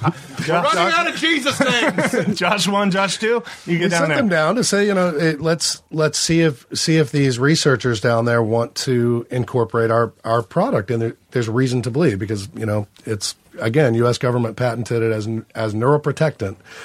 And they said, of course, we know what your product is, and we would love to study it. And they, it was just kind of this open arms. And so, um, very soon, soon coming, we have we have all, we have Alzheimer's and Parkinson's research. So that memory thing may actually be something, even though we can't make that claim. But Sure. it's- what, what, what were you saying? But that you're you're saying it, it, there's potential for something like this to help with Alzheimer's. Absolutely. But, go, but going back to it, you, everybody I talked to, I'm like, you know, they're like, dude, you push CW for everything. I've got erectile dysfunction. Did you put some CW on it? you know, I was like, I've Well, got, just- it couldn't hurt. Just the chocolate mint flavor alone is going to totally, just put increase it on. the You're good to go. Yeah. That menthol feeling, you're gonna like that. Well, what is the ma- well, you said anti-inflammatory, which I pretend to know what that means. I don't even know what most. that means. Actually, most. The reason why a lot of these things work for many different things, I think Humira is one of the big. Uh, What's FDA approved drugs. That's like Oh, it's a drug. that, that was for arthritis, I believe, and it's basically an anti-inflammatory. Mm-hmm. So after their ten years of marketing it just for arthritis, then all of a sudden they come out with you know also this is good for blah blah blah blah blah. Right. Well, most of the diseases in our body are inflammation. Hmm. So the fact that CBD is a very powerful anti-inflammatory is why it works for so many different things. Oh, interesting. So I mean, if it weren't uh, inflammation of your body disease specifically, and Joel's going to chime in and say otherwise, but if you broke your Joel. your femur, you're not going to take CW for it, but. Joel will probably say, "Well, actually, there's research that CBD That it'll good speed for the bones." healing. you know, so Well, stuff like that. it- that inflammatory response. I mean, this has been um, the autoimmune disorders. It just keep expanding, and we keep throwing new ones in. You know, type two diabetes went into the auto, the autoimmune, um, rheumatoid arthritis. You know, and and inflammation. I actually had a doctor explain this to me the other day. Inflammation is a great thing. You need to have inflammation. That's that's that's an indicator, but it also shows that your body's healing. Well, we're we're in this age where that's out of balance and it's over healing itself, right? Um, and so it's kind of attacking itself. And so there's all these disorders that we're finding out have to do with that. And um, so anything that's anti-inflammatory can can have a great effect potentially on many of these different disease states, and Right. that's and you know I I can't stand feeling like you know a snake oil salesman by saying oh it'll help with this, it'll help with this, it'll help with this.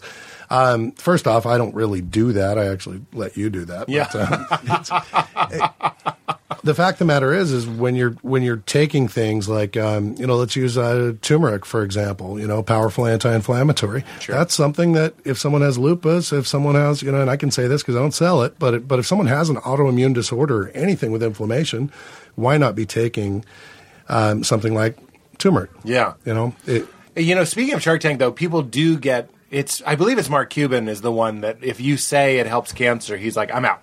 He's like, I just can't. You're you're you're making money off of sick people, and you're selling them hope. Obviously, I don't think that's what you're doing. Have you run into people that are like, "Fuck off"? yeah, for sure, absolutely. yeah, and, and, and I mean, you run into people like that all the time. I mean, I, fuck off! A friend of mine, a friend of mine calls these people that are against everything. He calls them cave people, citizens against virtually everything. and we have we have a ton of these people that are like they'll call our our you know information line. and They're like, you know, these brothers. Let me tell you something. They're riding around in Escalades. Each one of them's got a million dollars in the bank, and it's off of sick kids. And my mom, who actually takes calls on the information line, is like, really, that's interesting. They're not sharing it with me, so like none of it's true. But it's You have it's your mom doing it in the call center. She wants to Send do it to the mom. Just send it to mom. That's great. you know, we were we were. I'm both- so touched by the closeness of your family. I just have to say, my dad I called me it. Paul last week. At least your dad called you. ah, why'd I go with dad? yeah, yeah, yeah. I, I forgot what I was going to say because that was too funny. Well, you were talking about your mom taking calls. And Yeah, the so idea. I mean, but going back to the Escalade family and and the- the, and the cave thing is people. we do everything together though. Like, I mean, that's the honest to god truth. I'm lucky enough that you know I was amongst five straight boys, and then the older brother. We're all close. I mean, we do everything together. I mean, we get into it, but most of us just went down to Mexico and and did a DMT ayahuasca You did? ceremony, and so like. We do a lot of Okay. things together. We do Stop the press. we do a lot of things. One time, together. my brother and I went to a movie. Um, you guys went to Mexico, and you, sorry, I'm laughing at my pronunciation of Mexico. You went to Mexico for uh, ayahuasca. Yeah. for the slow burn DMT experience. Well, we did. We We're did talking five about MEO. healing. we're big on plant based medicine. I was just going to obviously. say, well, I'm so glad you, because when I was talking to Hillary about having you on, we love talking about psychedelics.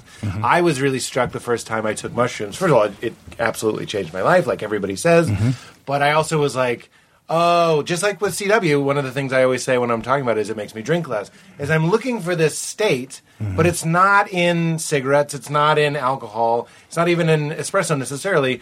When I took mushrooms, I was like, "Oh, it was this?" And then I stopped drinking for a month. Yeah. Then you read about like in Alcoholics Anonymous, Bill Bill W. I believe he was like, we need to get people taking mushrooms to get them off of alcohol because people are having these huge epiphanies. Then you read about studies about people that are dying that are given mushrooms and it helps them cope with the idea that they're leaving their bodies. That's the Johns Hopkins studies. Those Is that are- right? Yeah, absolutely brilliant Talk about anxiety reduction. When when you're uh, tripping a good trip in a, in a good situation that, that you uh, with people you love and you and you take a, a good dose for you, you're just like you zoom out on your whole life and you go like, what was I so worked up about? Everything is it, all is all is well. All is Right? well. Everything is, is Except exactly for that the way clown in the corner. I don't know what he's doing here. no, those experiences are so profound. But then there's also there's also the uh, microdosing, and and there's some studies going on. I for, know. for psilocybin, for ibogaine, for even LSD. Um, you know, I took a, a microdose of LSD once, and I was just like, okay, like I loved it. I, it was like not, I wasn't high, It's a- it's but a- I was like, my heart there's a- felt open. I was, it's a, it's a potentially very valuable tool Yeah. that we're supposed to be learning how to use that we prohibited all these years. So we Yeah. just don't understand what, what, what, from a data standpoint, and that's what the medical community will always say is we don't have enough data. Yeah. And it's like, well, do you have enough data on those drugs that are killing 19 people a minute right Yeah, now? yeah, yeah. But, um, it, so we're really in the hippie zone now, and I love it. I was that- just at that- Facebook. that and research is coming, though. I was walking around Facebook. We were at the Facebook offices, and just kind of as a half joke, I kept going, "Who's microdosing? Who's microdosing? I know some of you are. Are you guys microdosing? Yeah. every day. Yeah, well, right now we're do- microdosing psilocybin. It's- You're building those connections between. it's strategic. It, you know, it Tell me everything.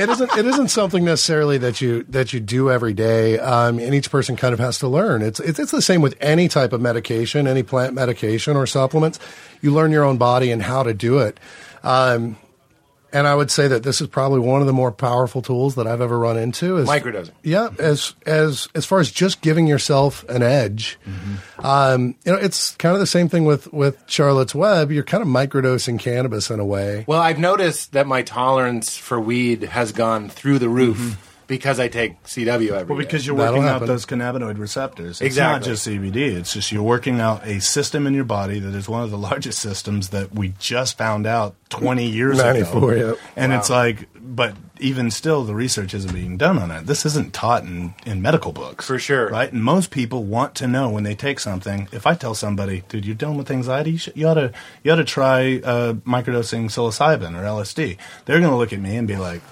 yeah.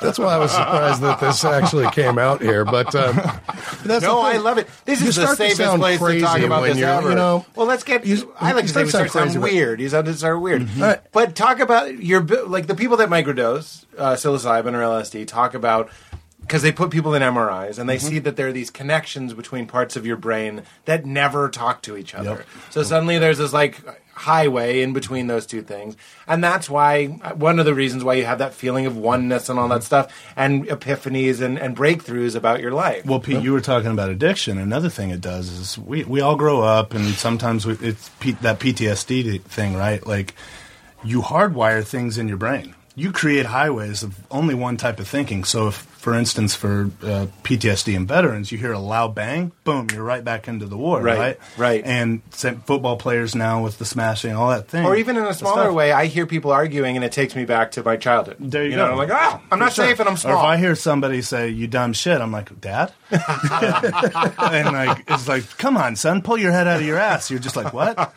Yes, but it's. Fading in out of my volume because it's leaving. Exactly. oh God, I just I just was guessed good. handed your dad leaving. that was good. It sounds like this. Pull your head out of your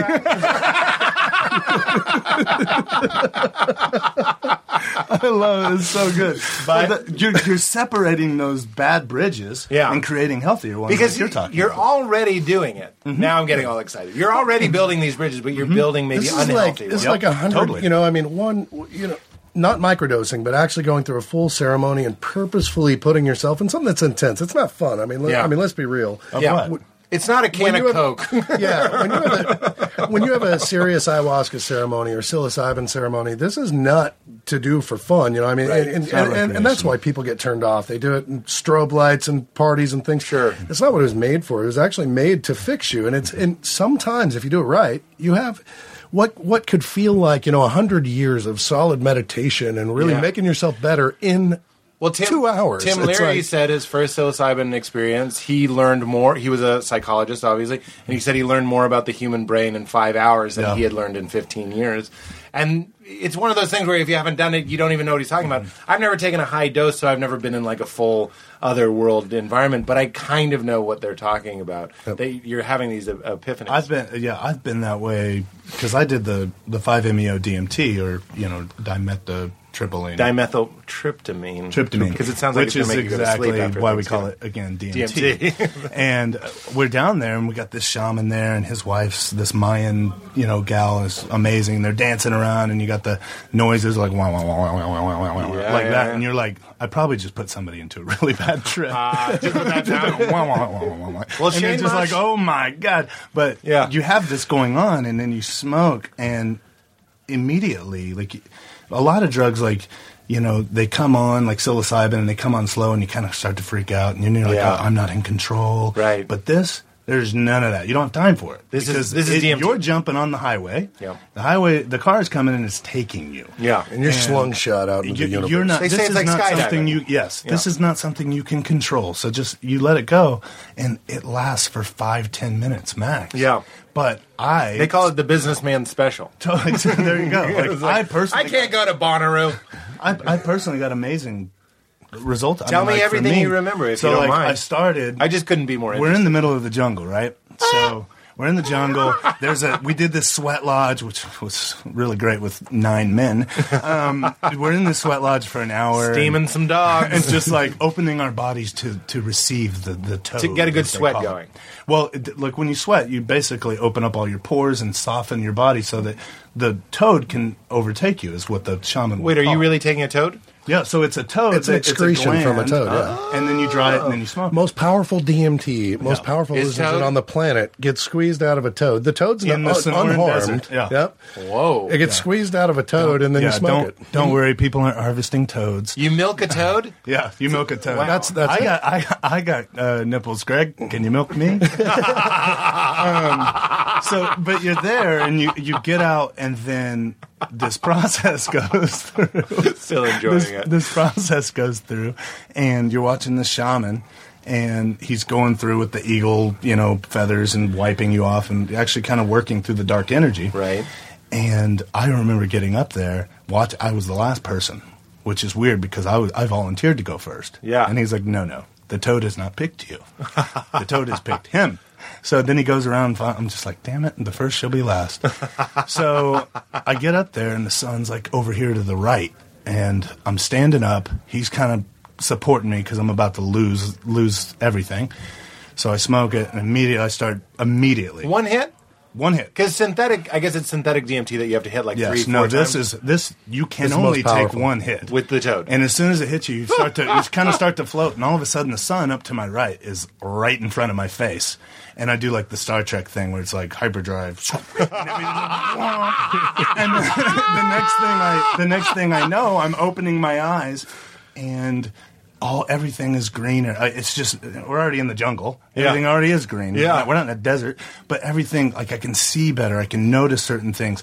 And what happened for me, just to be really personal, is like I'm, you know, a big guy like you, and I, I don't cry a lot. I don't let my emotions get Yeah, out. yeah. So I had this like just this dam full of of tears from childhood shit, like we Mm. were talking about it. You've been Mm-hmm. generally prodding at it with my dad leaving. so I had this emotion, and then all of a sudden I wake up and it's pouring out of me, and there's nothing healthier than, than Yeah, crying, yeah, right? yeah. But like pouring out of me, and I remember just this being telling me like, dude, these tears are for your brothers. They're for people that don't cry. Like, let it go. Oh, wow. And since then, am I I've just my outlook on life and, and what I was downloaded, as I like to call it, it's kind of like an alien invasion in my body, but yeah. has just been so calming, like anxiety gone about certain things where normally I'd be like, fuck, the whole world's ending. for Yeah, me. yeah, But yeah. and it's I can attest to this as his brother. Wow. Before and after this particular experience, I can attest to it. He's different, better, um, Wow. and and you can tell that he took a major step in the um, in the process of becoming. He, he just. You know, you know, stepped into who he is even more, and and it, it, it was obvious for all the times that I've seen you or you've seen me walk down the aisle to rededicate our life. Um, for sure. Yes, Things come like on that. down. You and your wife? No, we're talking about th- coming down to rededicate yourself for baptism. You know, Yeah. how many of you oh. Christians Yeah. out there altar Oh, call? I can relate to that. total altar call. I never went down like fifteen I times. a never week. didn't go up for the altar. Go call. do the Sure, toad, and you will actually be different on the other side of it. Is the thing? Like It's you a- won't feel the need to continue to continually reaffirm your faith with a guy Well, uh, uh, yeah, a guy. Let alone we always call it a guy. That's so good. I love that because we grew up super Christian. I mean, I remember Joel was, you know, preaching to me about all this stuff, and Joel actually, interestingly enough, I, I used to be very dogmatic. Big and- on it. Really big. Oh yeah. Literal I, fundamentalist and kind of then stuff. I was on it, and then all of a sudden, like something flipped, and it wasn't. I didn't do psilocybin or anything like that. It just one day I was like, I'm going to stop believing that that God got two of every animal on a big ship Yeah. and got them to fuck. I'm going to stop believing that today, or I'm going to stop. You remember? You Yeah, remember that I remember. I remember. Like, I don't believe that somebody got swallowed by a whale and lived in there for three days. But I There do are- believe that this toad has a gland. but that's that's like pow- that's like Yeah, real to me. that's a real right? experience. So like for me, it's like I've always wanted God or. or well, you stopped whatever. worshiping someone else's spiritual experience, and totally, you went out. and I wanted your it real. And I, whenever I would pray, it would be like you know, I was getting to that point where it's like, well, if you want this to be real, I need you to be tangible, like the way you were for Moses. Like, just show me a burning bush. Yeah. Show me, show me the hell. I'll take the Red Sea party. And you and I probably, the three of us probably grew up in a way where it was like a faithless generation asks for a sign. So we're like, oh, life is Mm-hmm. Totally. Mm-hmm. dull. Nothing's going to happen to us. And, and we just have to continue to imagine what it must have been like for Moses, what Mm-hmm. it must have been like for the disciples or Christ or Peter walking on water. Then you take mushrooms. And I just had uh, Reza, the guy who wrote the book Zealot, Mm-hmm. and he was like, all of religion goes back to people eating psychedelics. This is like a religious studies major from Harvard University goes, we know with great probability it goes back. And I was like, you mean meditating and fasting? He's like, no, Tripping eating, balls. tripping. And actually, actually, the story of Jesus came from somebody tripping balls. Yeah. I got one for you guys. This What- is real good. what is this? This guy comes out of a, of a virgin, right?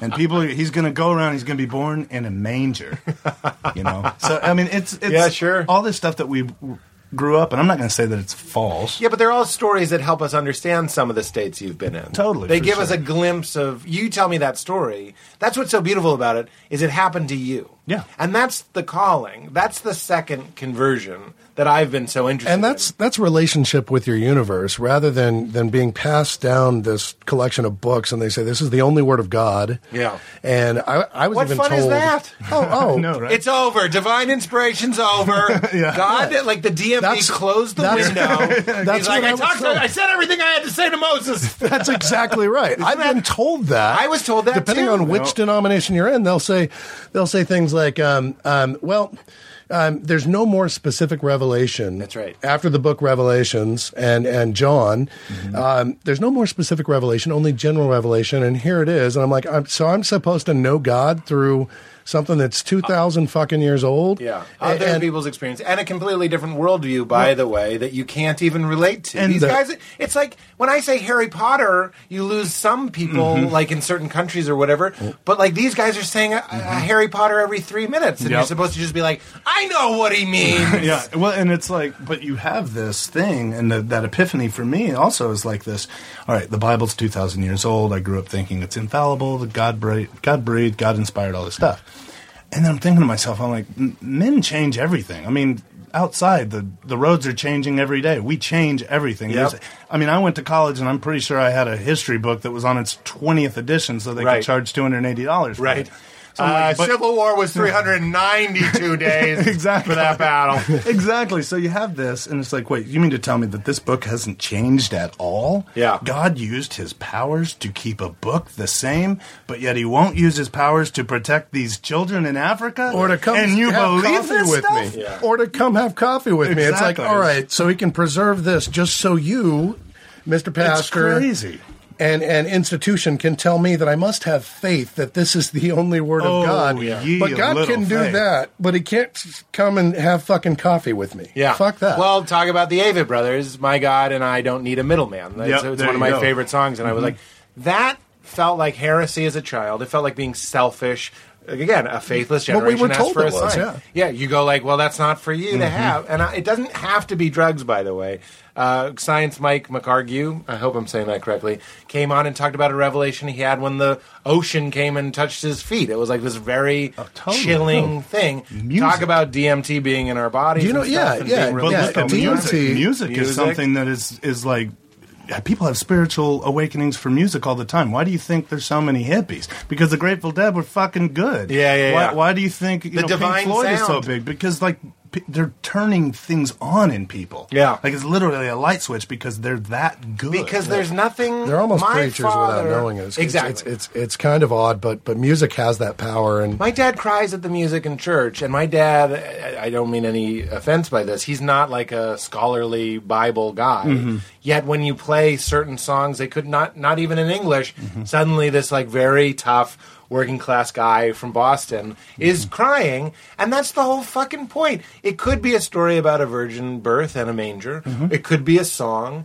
and it's like we want to bring it into the world of reason, but really there's yeah. these unreasonable things that Mm-hmm. are playing at us. The psychedelics are just tools. They're not absolutely necessary. I would I would never say that they're absolutely necessary. Yeah. I'll, I'll, I'm I'm very thankful for them, and I think we need to find out more about them. But Completely agree. But what's happening with these experiences? So let's use psilocybin because everyone kind of knows that DMTs are already in your body.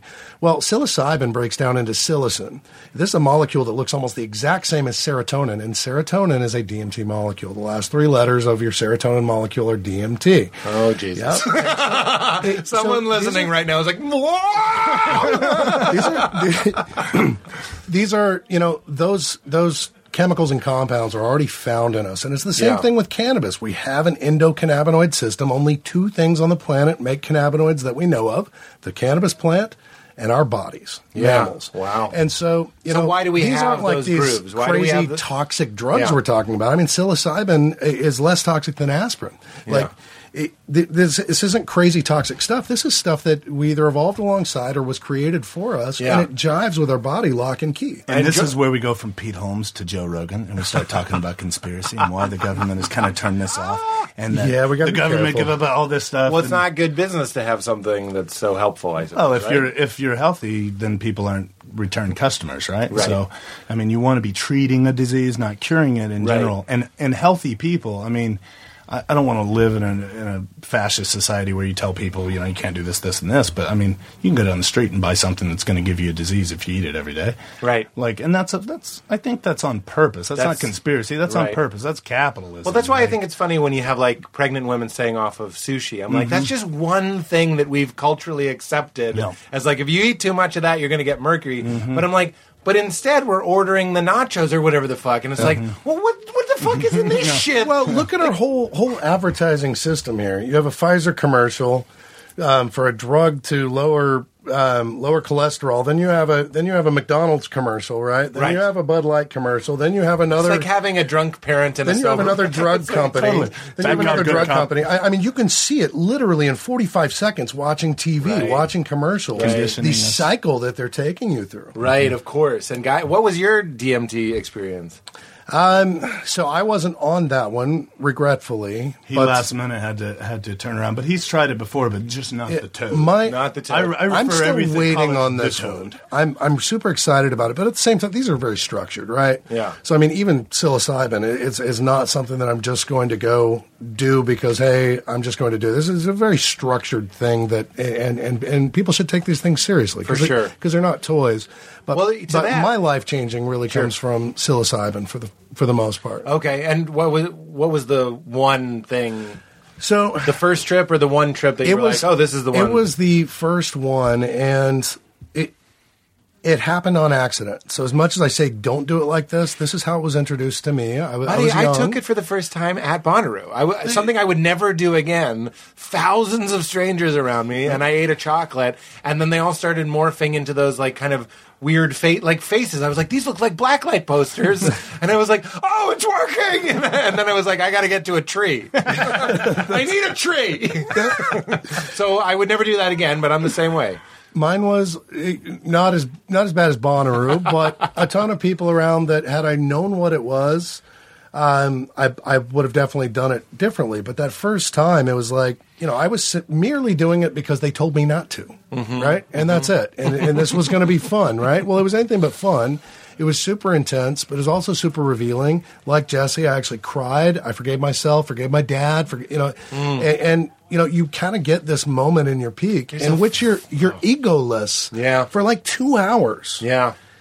And once you break through and you kind of shed and you and you've really hit the reset button, you start to remember kind of why you're here. And all of that is kind of wordless, which Mm-hmm. is another, you know, that's that's that's kind of uh, inconvenient for those of us that want to explain it to the Right, world. right, right, right. Is that it's understanding and it's and it's kind of wordless. It's kind of like downloads. Right.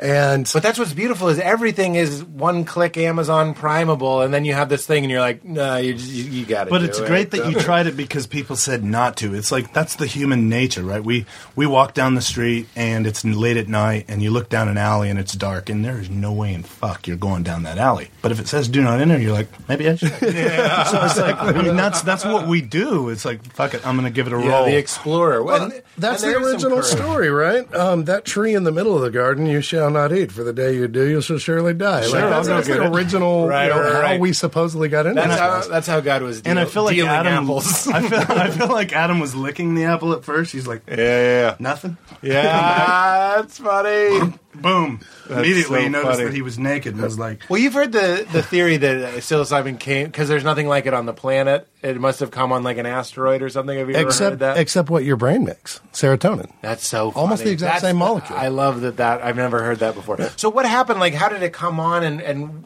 was it like a full? Did you take a lot where you were like really seeing things, or was it this Well- reality but smudged? Well, um, it was a little bit of both. It was it was enough to take me out for probably about thirty minutes, but it, the first part of it, while I was kind of on my way up, and you know, keep in mind, I, I'm you know, high schooler, like, um, and at the time, I'm I'm listening to pop culture, country music, things that I don't listen to now, but s- someone put in Dark Side of the Moon, Yeah. right? And and a lot of people have this story. And so the first thing that actually changed for me was my entire music taste.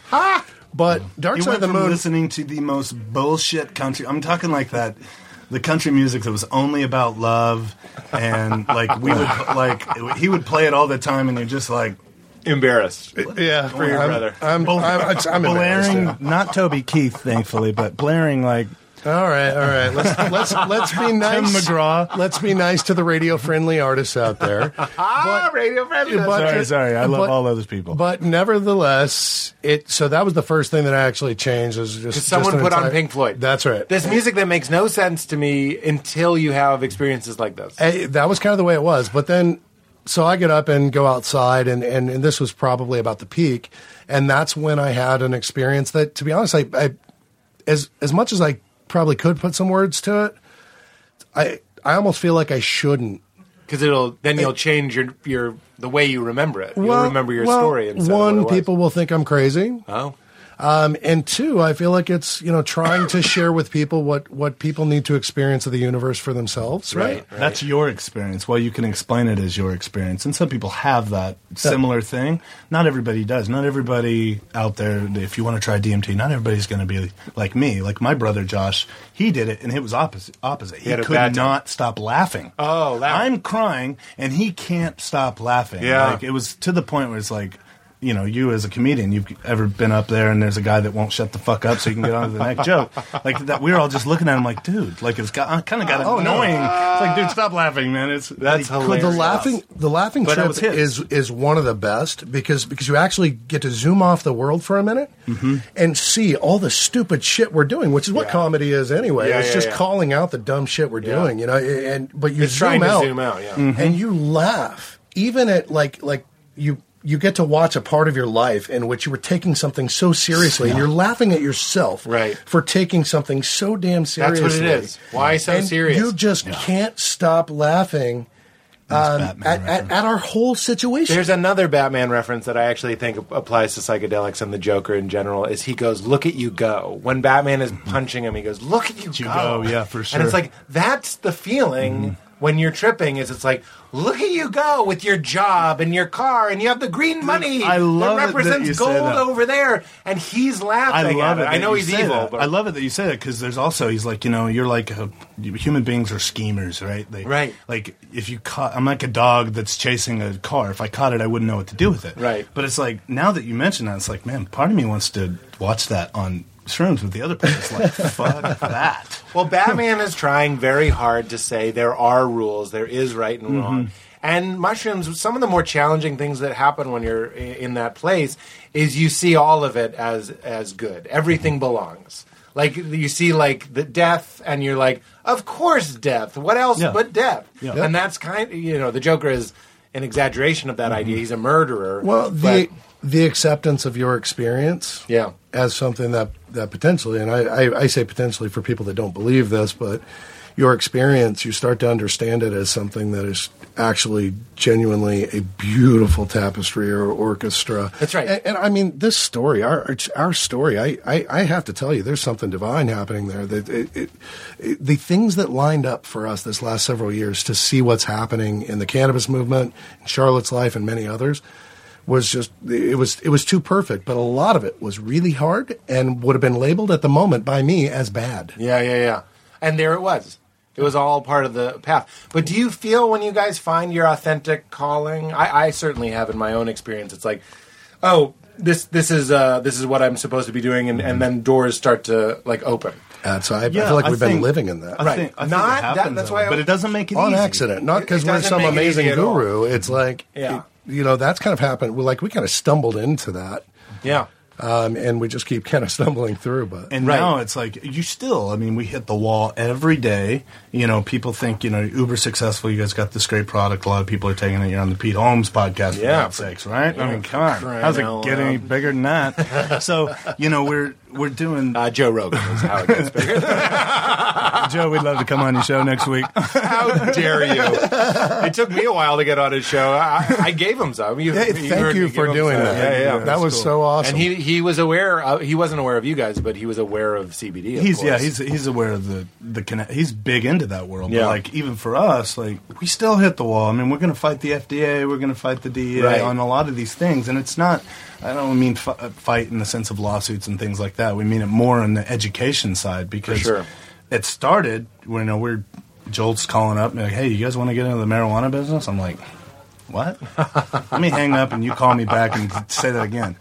And you know, then it, soon we're all You get your mind right. Call me back. I'm gonna call mom, dude. Like it's cra- and I'm then conferencing mom. Next thing you know, we're you know living in grows because you can't afford. You put all your money into the grow, and downstairs you got all these. A Plants. grows is your farm. Yeah. Well, no, this is back whenever it was done in houses because it Oh. wasn't technical. It was ambiguous as to its legality. and yeah, you so- couldn't just start with this big grow back No. then. Back Yeah, when yeah, we yeah. started, I mean, people were still getting raided and hauled mm-hmm. off and, and all this So stuff. So we're growing in these basements, and like to the point that talk about PTSD, man. When someone was banging on the door and was the pizza man or something, Yeah. you were like, "Holy shit!" You're looking out, crawling up to the window, see if it's the Yeah. DEA. Oh my stuff. God. And now you know it's weird to finally get past it. When someone bangs on my door, I'm like.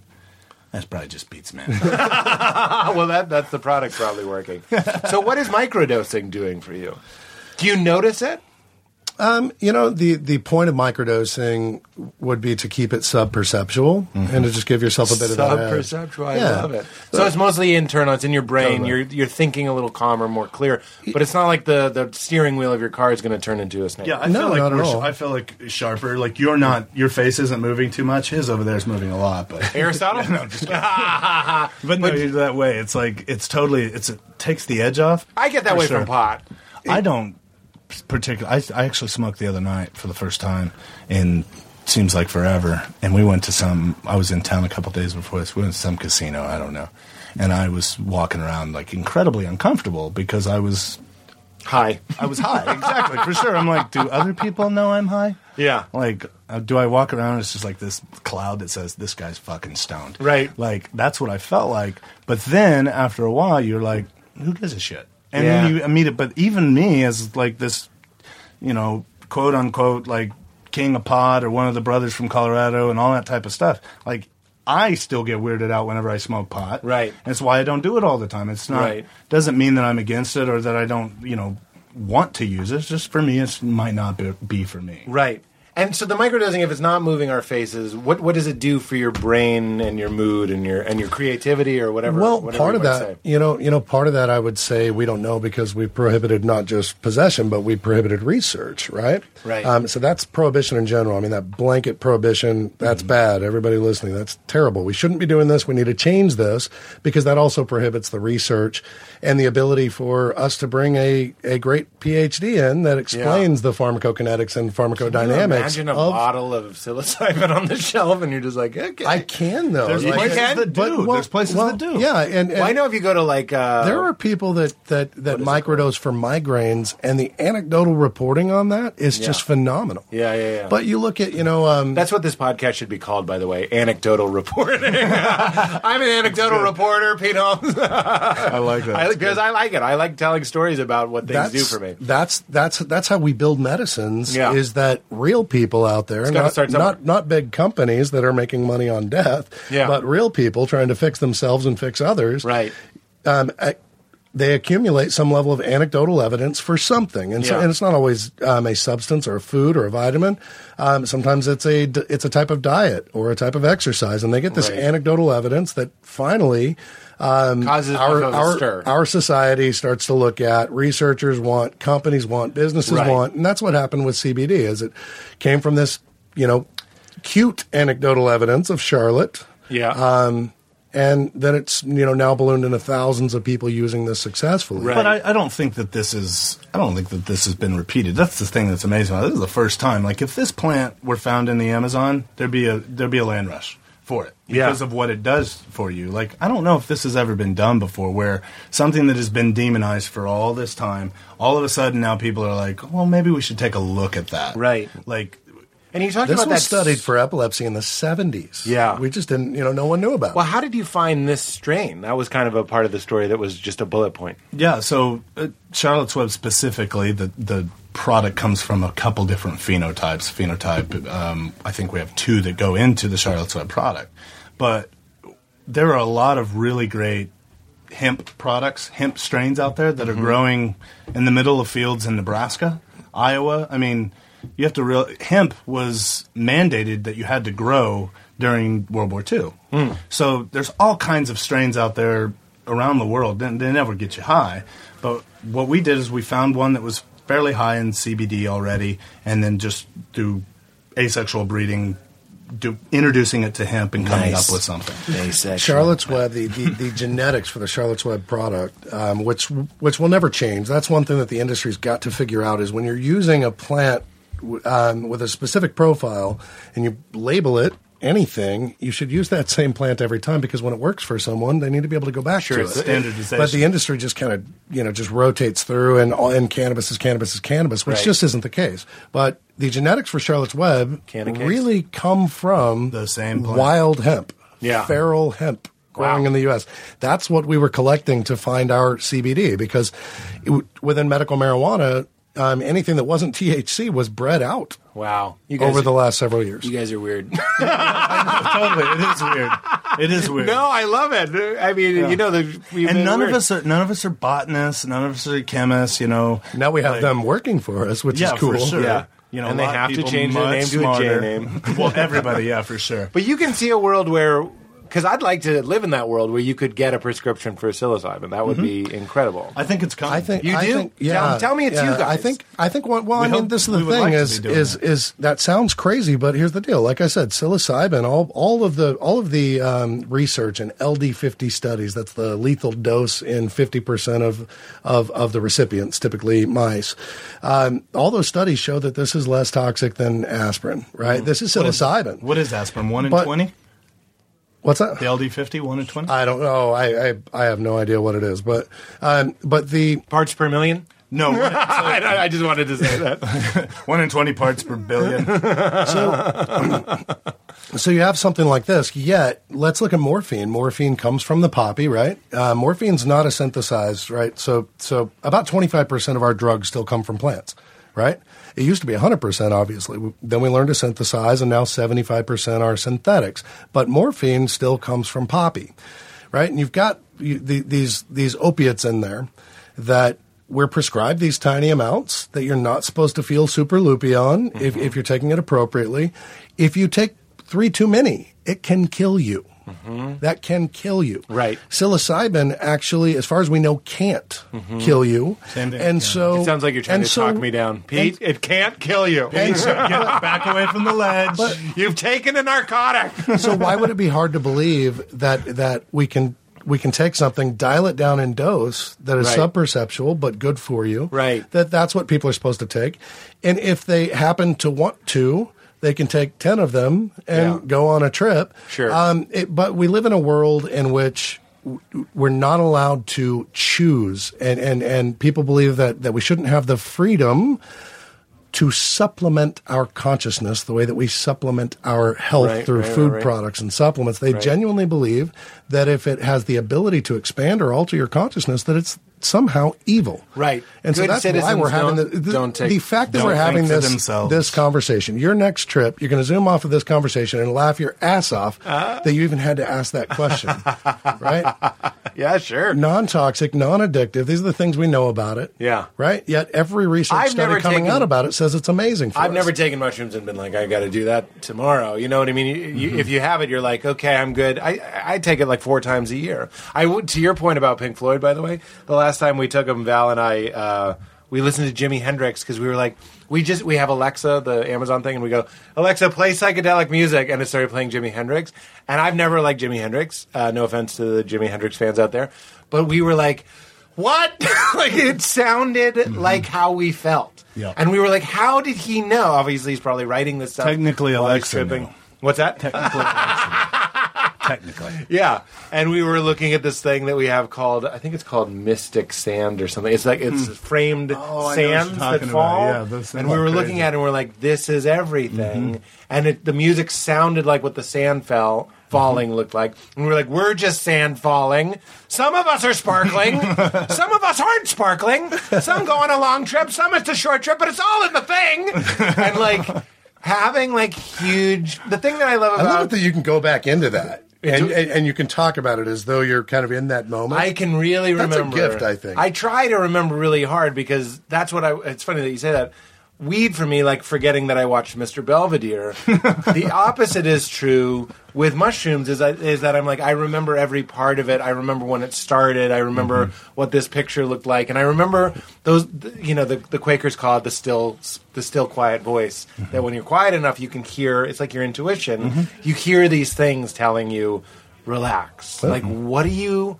You're stuck in the game Yeah. way too hard mm-hmm. and you need to like play the game that's fine like you know brush your teeth and take out the garbage but like relax Yeah. you're you're not you're not the bulb you're the light right I love that you said that because my first mushroom experience was after I went through hell was great, but like my I could hear myself, my subconscious telling me, "Let go, relax, Yeah. everything's cool." Yeah. I, I heard it for like two hours as I thought I pissed myself and all these other right, things. right. There's almost a rite of back in the passage. waterbed You're almost you're almost battling your ego on the way up, right?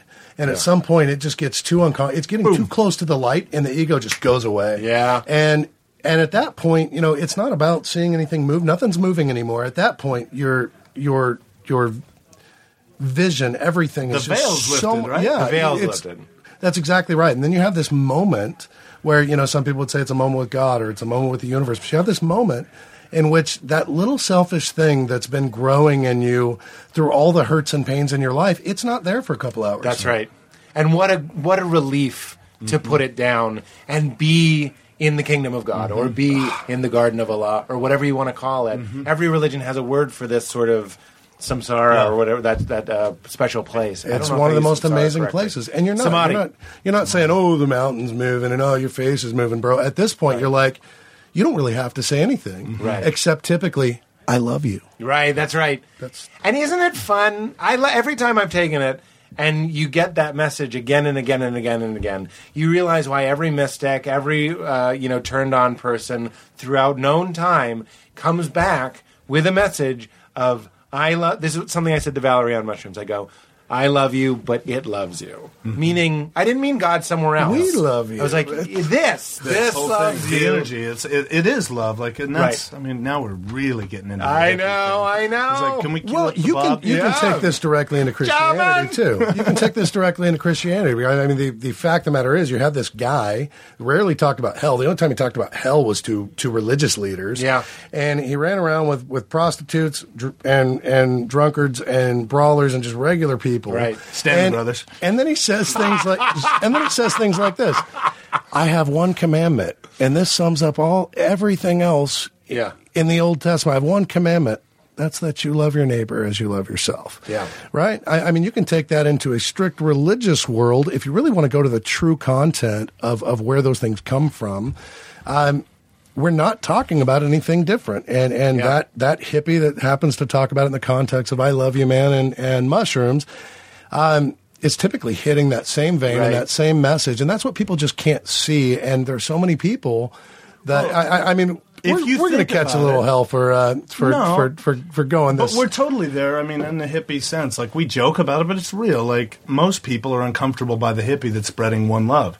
Well, Jesus made people uncomfortable too, right? Right. Because his message was like, dude. He's like, dude, actually, the world's not that bad. I love you. Everybody should love each other. But everybody else is like, this world fucking sucks. How can you be so happy? Right. Why are you so calm, dude? I'm terrified over here. I got Romans coming at me, Yeah. controlling everything. I can't. I don't have a bathroom. Like the the world was terrible for these people, and Jesus is like, yeah, it's not that bad. You Right, know, like and they can't they can't handle that. And the same thing with people today. Like someone that's that's calm. Usually, you're like, oh, what the fuck is that guy? Calm? What is Well, he? it's also on? it's funny. I, I- I wonder if Christ was saying, it, I, I see that it is bad, but who is it bad to? Mm-hmm. You know what I'm saying? It's like, who do you think you are? Yeah. Is is a great question. Mm-hmm. When Jesus says, "Feed uh, the least of these, and you're feeding me," I think that's a a tip to saying that is me. I, I just said this on the last podcast, but that's something that I think you feel when you're tripping. When you say, "I love you, but it loves you," but I am it, and I'm all that shit that sounds has been reduced and it becomes a cliche makes a lot of sense when It you're does. in that space. And, and, and there's a reason why things become cliche, and we all, you know, try not to use them. But at the same time, um, the most profound experiences that we'll have in our life, those true epiphanies, are when we actually get something that is cliche. yeah, I know. It- It's and it clicks in. It's it's like I was just saying to somebody. It's like the nipple and the and the button. You know, when you have a snap button. Mm-hmm. When you're on those things, it feels like you snapped in, and then when you leave, you get kicked out and it snaps off again, and you're trying to remember. But if you've ever been tripping, remember. That's the word. So Yeah. you don't feel like you learned something when you have No. an epiphany. You feel like you remembered something forgotten. Yeah. But isn't that another thing they all say? There, the Zen Buddhist that goes through uh, a ten-year silent retreat comes back and he's like, "I didn't have any. I don't have anything that I didn't have Didn't when have I when you started." left, yeah. But for some reason, we need. That's the game. That's why I like to think of it as a game. and We that's go why around these and are do it. these are beautiful tools. And to your point, no, they're they're not necessary, and, and, and they probably shouldn't be painted that way. But they're beautiful tools to help you quickly, Yeah. um, remember, Yeah. who you are and what you're doing here. Well, that's what uh, Ram Dass's Guru Maharaji said. They're good for beginners, and I was like, it is good for beginners. It, but it, it's even better. It's it's good. I like what I did. Rigid upbringing, fundamental kind of upbringing, literal interpretation. Lost my faith, took mushrooms, then went back and was like, well, what was that all about? Because now I need some vocabulary for that type of experience. Experience, yeah. Where are you guys now? I mean, you're on a microdose of mushrooms uh, and you're selling hemp oil on a popular mm-hmm. podcast. But what do you believe the, the Thank you world for to be? that up. Uh, and what do you think happens when we die? can we What just go back to the beginning and start over? we just wipe. Let's get an alligator clap in here. No, I, you know, we're all on different journeys. I'm in a different place than Joel's in, and I can say that about all my brothers. But we generally talk to each other and kind of sync up and share ideas. But for me, I'm I'm not an atheist. Um, I'm agnostic. I'm not willing to call Even though you floated up to the fucking sun? Oh, I, just exactly. kidding, I'm just kidding. But that's, I mean, that's why I am agnostic, Yeah, yeah, right? yeah. Like, I, but I'm not willing to anymore go down the line of Jesus is the only way, the way that I was taught, and you know, I don't go to church anymore. Um, so for me, But what's harder, flying to the jungle and risking psychological damage? It, you know, it doesn't happen, but you're afraid that that might happen. Well, that's what Or- we're told is going to happen. Dri- Yeah. Exactly, or driving three miles up the road to the local, uh, you know, God Incorporated. For sure, that's that's not as risky. It sounds like you do go to church. That I do absolutely. in I go the- all the in the time jungle. in what I what I read and what I do. So you're right. I mean, definitely for me, I believe in a higher power. Yeah. Um, and I could say that these experiences from Charlotte's Web to some of the other things that I've done, there is a divine purpose, whatever that means. I don't mean to offend anybody with that believes in one God or the other. Like I think that everybody's here for a reason. You need to capture that moment, Mm-hmm. and I'm incredibly blessed just to be. I mean, sit here and talk about this, right? Yeah. Like actually, people listen to this, and to be to have that like is amazing. Just because of one little girl, like everything works out for a reason, and I'm, I'm just incredibly thankful. So that's where I'm at, probably in my spirituality, is just in that being of being thankful. I think that's great. Here's a quote for you. Stotts, can you Google this as I say because I, I'd love, please, because I'd love to tell him who said it. Josh Radnor told me on it on when he did the podcast. He said, uh, "Jesus Christ is the one and only God, and so am I, and so are you." No, I love Which- that. Isn't that That's good? so good, yeah. Isn't that good? And- Right and- That'll make your dick tingle. And Jesus, Jesus, put if we're you know, I mean, if we're going to take this just so seriously, again, you have this guy who comes down and he says things like, "Your father."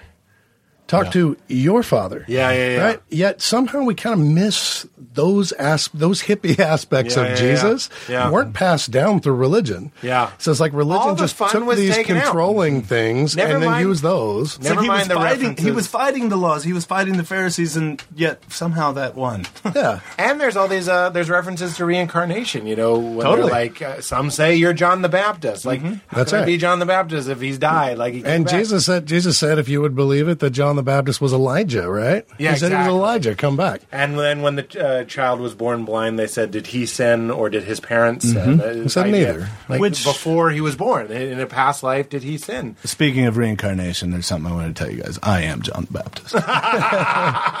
Jean Baptiste. I'll Jean send, I'll send you a platter. and, and what about you? Uh, oh, do we have the quote, Stotts? William Blake. William Blake. William How can I not remember that? Uh, I would, I would, I would say um, very similar to Jesse. You know, I mean, I, I at at one point I was more religious than probably anyone in my family, including my parents. In the, and I'm I'm ashamed that I would actually stand in a place and talk to people and then tell them that I knew their eternal destination, but I did that. Yeah. I would actually, you know, I was actually willing to tell people that that that they were going to hell and that they needed to listen to me. I'm, but I'm, if- I'm very if- embarrassed about if this I now. but- may, though, that's a type of. It's not child abuse in a strict sense, but I'm like you. I if you wear khaki pants and you're taller than me, and I'm a child, I believe you. And Mm-hmm. if you tell me that everyone I meet is going to hell unless I tell them something, I understand it gets perverted into I took it and seriously. I just didn't want people to go to hell. it's actually it's it's a it's a it's a bad interpretation of a very open heart and a good instinct. And i'm there with you because i i used to uh, try and convert my friends all the time, and I was like, "This motherfucker with the gray hair told me that you're going to burn forever, and whatever you hate is going to happen forever. Of course, I'm going to s- risk an awkward moment to tell you something. So I exonerate you for what that's worth. Well, it, I, I- I mean, it was it was it was well intended. I'm not embarrassed about my heart in Yeah. that moment. I'm more embarrassed about my mind. I can also relate to that. I was I was early twenties, Yeah. and you know I, I hadn't come to that breakthrough point in which I threw all my materials down and what I was told, and I stepped outside, looked up, and said, "God, some of this is bullshit, and I'm tired of." Mm. Not telling you that, right? And so I finally had that moment in which I was using the brain that you know what I believe God made me, Right, right, right. um, so it, it it's it's it's very similar to Jesse's, and I, I I do. I mean, I I experience this universe in ways that are very impersonal and beautiful. Um, they almost don't seem to care, right or wrong. And then I experience this universe in ways that I feel are very very personal, very very like just like you and me here talking. Um, and, and those are some of those moments that I feel like. If, if we're to sit and write them down and then give them to someone and say this is the word of God, we've done them a disservice. Yeah. Because they're supposed to go get that. Isn't it funny because you won't tell me about your mushroom trip, which I think is appropriate. There's some But parts so of many, it that are- Everything else is like, no, we can print that and mass produce it, and then we can force people to say they believe it. Everybody must do it. Imagine if you did that. That's why the Get and the fuck out of my face. you know those I think that's moments. all you, religion. That is, I know. That's when Every- it starts to book, get right? ruined. That's when it gets ruined. You've had those moments where you're like, you know, I'm I'm no one, but in this current state, I could come up with some stuff that people would definitely follow. Right. And you say, I'm not going to do that. That's right. I'm just going to point them That's the, to go get this the for themselves. Vader. Skywalker moment. You're like, am I going to try and turn this into a corporation, or am I going to? That is the Vader Skywalker moment, Yeah, and, yeah. and and that's the thing about the whole of religion is that is that is that religion and and people that are you know still in this entrenched system in which it's so dogmatic, but they don't really have a a an, an actual growing relationship with themselves or with the universe. Um, they think they do, Mm-hmm. right? And so you know your hope is that the those those Vader Skywalker moments keep happening for people, Mm-hmm. right? And that's my belief, and you know, and that goes to the uh, you know a little bit to the you did a thing with uh, Rob Bell and uh, Love Wins, and and um, I, I I I would definitely lean more in it to that side of philosophy, and that love wins. Um, if God is genuinely love, like like like the Bible says it is, um, and like most of us just kind of believe that the universe has that for us, um, then the idea of hell just starts to dissipate and almost become laughable and funny. Even though you can put it in multiple different levels of human experience as to what could be hell. manufacturing your Yeah. own hell for sure. I've been in hell for times in my life. that's where I go to the agnostic side and say, you know, what, actually, almost everything I have to give it that agnosticism and and and not be embarrassed about it. It's a good answer. I'm okay not knowing. Well, the It- the step it- to knowing it's not a is cop out. It's just honest. not. Uh, The first step to wisdom is admitting you don't know shit. For, Totally. I, I, we don't have to Google who said that. that was me. no, no, that, that's a that's Pete Holmes, everybody. That's me paraphrasing something that is, that is very uh, true. It's okay to not know, and we want to tick boxes, and we want to say this is this and this is this. And this label and- things, right? Exactly. We always want to do it. People label us as kind of the Christian. You know, we see a lot of these stupid memes and stuff like potheads for Jesus. Oh, really? And all these things, but like really, I mean, we've done a lot of Christian articles because that's where we come from, right? Yeah. So people come and ask us to do interviews for Christian Ministry Today, and Hmm. you know, I think it's good, uh, even though we may not be in that arena, but it's good because I think people want new information from Mm-hmm. from something that's palatable. Like, I think that's what's great. Joel walks into one of these places to discuss cannabis, and you know he's very intelligent, looks good sometimes, and you know, so it's like for them, it's like okay, I can hear this message Right. coming from somebody that actually believes in it and cares. But these and are- does doesn't look the part. Yeah, it doesn't manifest a stereotype, and, and it's it's sad, you know. And I don't want to blast all the stereotypes because most of them are true. very knowledgeable. I mean, they're Yeah. incredibly intelligent when it But comes to this nothing, yeah, yeah, nothing really changes when you've got people holding signs, screaming and yelling. Yeah, that's right. And they look like a specific stereotype. That's um, right. This took a little girl and some well-spoken folks um, with you know different levels of education to walk into legislatures and say, "Here's the story."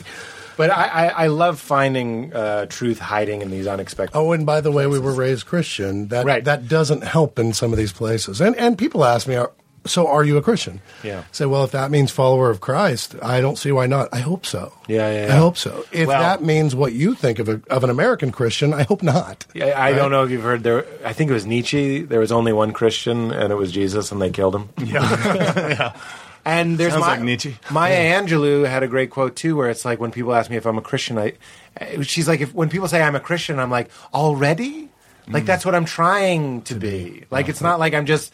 It's not a, a voting party. I couldn't Yep. think of political. It goes back to label. It's, it goes back to labeling things, right? And being labeled. That's Like, right. You got to find people just want that identity, right? And like that's the beautiful thing about the Bible. I know we're talking a lot about it, but like Jesus, you know, get, gets baptized, goes into the wilderness for forty days, and people, the Satan comes and tempts him, right? Yeah. And people think It I've freaked me out that you message. called him the Satan. Uh, that made me seem like you have some weird allegiance to him. You know, the Satan. the Satan. oh, jeez. So, like, the, he asks them these questions and, and tempts him, and people think it was with food, water, and power, and not the case. He always asked him, like, if you are the Son of God. He was tempting him with his identity, Right. And that's for all of us. Like, we all are. Are, are children of God. We all are a part of the universe. We're all in this together. And I think once you understand that, then you don't need to label yourself anymore. Like you are just like everybody else. Yeah. What, what does this guy want? I don't know. This is your feed. I think I said something about Grateful Dead and it pissed him off. You looked angry. Who was that man? You said the Satan, and that guy came up the stairs. He's like, yeah. You don't know. You don't know. You rang. You don't know who that was? That was. I'll never know- forget that moment. That was so Yeah, weird. he may be. Yeah, that- he may be for our uh, to film our Facebook Live thing. Oh well, let's give him a, a lesson on how to not be terrifying. don't loom and lurk. Just give a wave, just like a hello, I'm here. It- so, um, I actually actually really want to hear about this new show. Right? what crashing? Uh, yeah, It comes I out tonight. to turn the tables Well. and be the. Well, I mean, yeah, it, it's dealing with a lot of what we're talking about. Somebody who has his in, inherited faith and going through a crisis, and then as we hopefully, glad this is wood, get to continue, uh, we'll see Pete not do exactly what I did, but you know, a fictional version, but inspired by what I've done, which is you start piecing it back together in a very new. Talk about neural pathways. These are like mm-hmm. spiritual pathways where you're like, oh, I had this, and there was fear here, and there was toxicity here, and then you have a series of experiences that make you build a new architecture of your belief. Mm-hmm. For me, I really get off on the, psychologically. I get off on using some of the same language. I've been uh, on mushrooms or whatever and remembered Christ, and that means a lot to me. Like for some reason, deep in my psyche, that's why I say I'm Christ leaning. You know what I mean? And it's inter- I think it'll be interesting.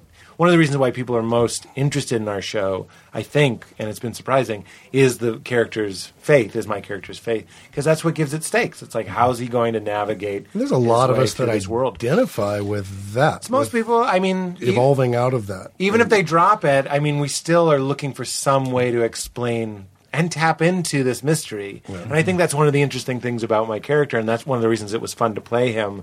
I was reading a review, and it was like, just like in his podcast, his character is like a wide-eyed labradoodle that just thinks being alive is the most amazing thing. Every day is the happiest day of your life. Ex- right? But Are he- you kind of like that in life? I try to be. Th- a wide-eyed my- labradoodle? Like Are you my, kinda- like my Angelou, Valerie, and I laughed because she knows that sometimes I'm at home and I'm just like, I have to play video games now. Like I just need to like unplug or retreat or be alone or whatever, or take a nap or whatever, or get drunk or whatever it might be. So I'm not like a walking example of that, Mm-hmm. but I can be it in bursts, and the bursts keep getting longer. So I'm moving in the right direction. Right. What is that? A nice way to end? I think I think I think that's a beautiful way to be. Well, I do too, absolutely. I also want to say, yeah, lab- be labradoodles. I want to say to you guys, uh, you know, I just loved your product. You know, Louie Anderson gave it to me. I know we've talked a lot about it because I have this thing on my hand called D- Dupuytren's contracture, hmm. slowly pulling this finger in. Hmm. And there's some, who knows if, if the, the hemp and all that stuff is supposed to help, but I was like, if it does the anti inflammatory thing, I'll try it because there's no cure for it. It's just like I slowly get a claw and then maybe you get surgery. So that's why he gave this to me. He was like, well, try it. that was good. Why did I do the voice? And then I ended up loving it for a myriad of reasons. Mm-hmm. And then I was like, it was the first company that I was like, I'd love to just talk about this. And I got in touch with Ashley and everybody.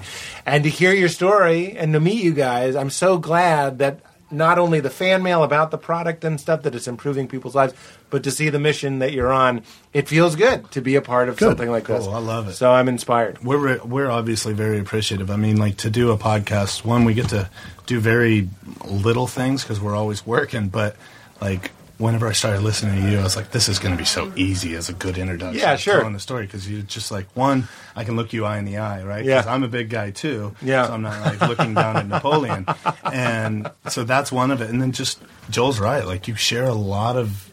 The same experiences that Yeah. we, growing up, and then some with Joel on a more I didn't even personal know. level. I, stuff, I knew so. it, but then I forgot, and it was so fun to recover that and, and Oh, uh, so it's, it's really cool just to, to do that, and like I, we obviously wish you the most success. Yeah, as in the long as you guys so. keep giving me uh, free everyday plus, Sure. you, you have a friend. I'm excited. yeah, yeah. On that note, I act- actually brought you some. oh you, shit! you like the plus? I like plus. I like advance. I like it all. All right, because I brought you some advance.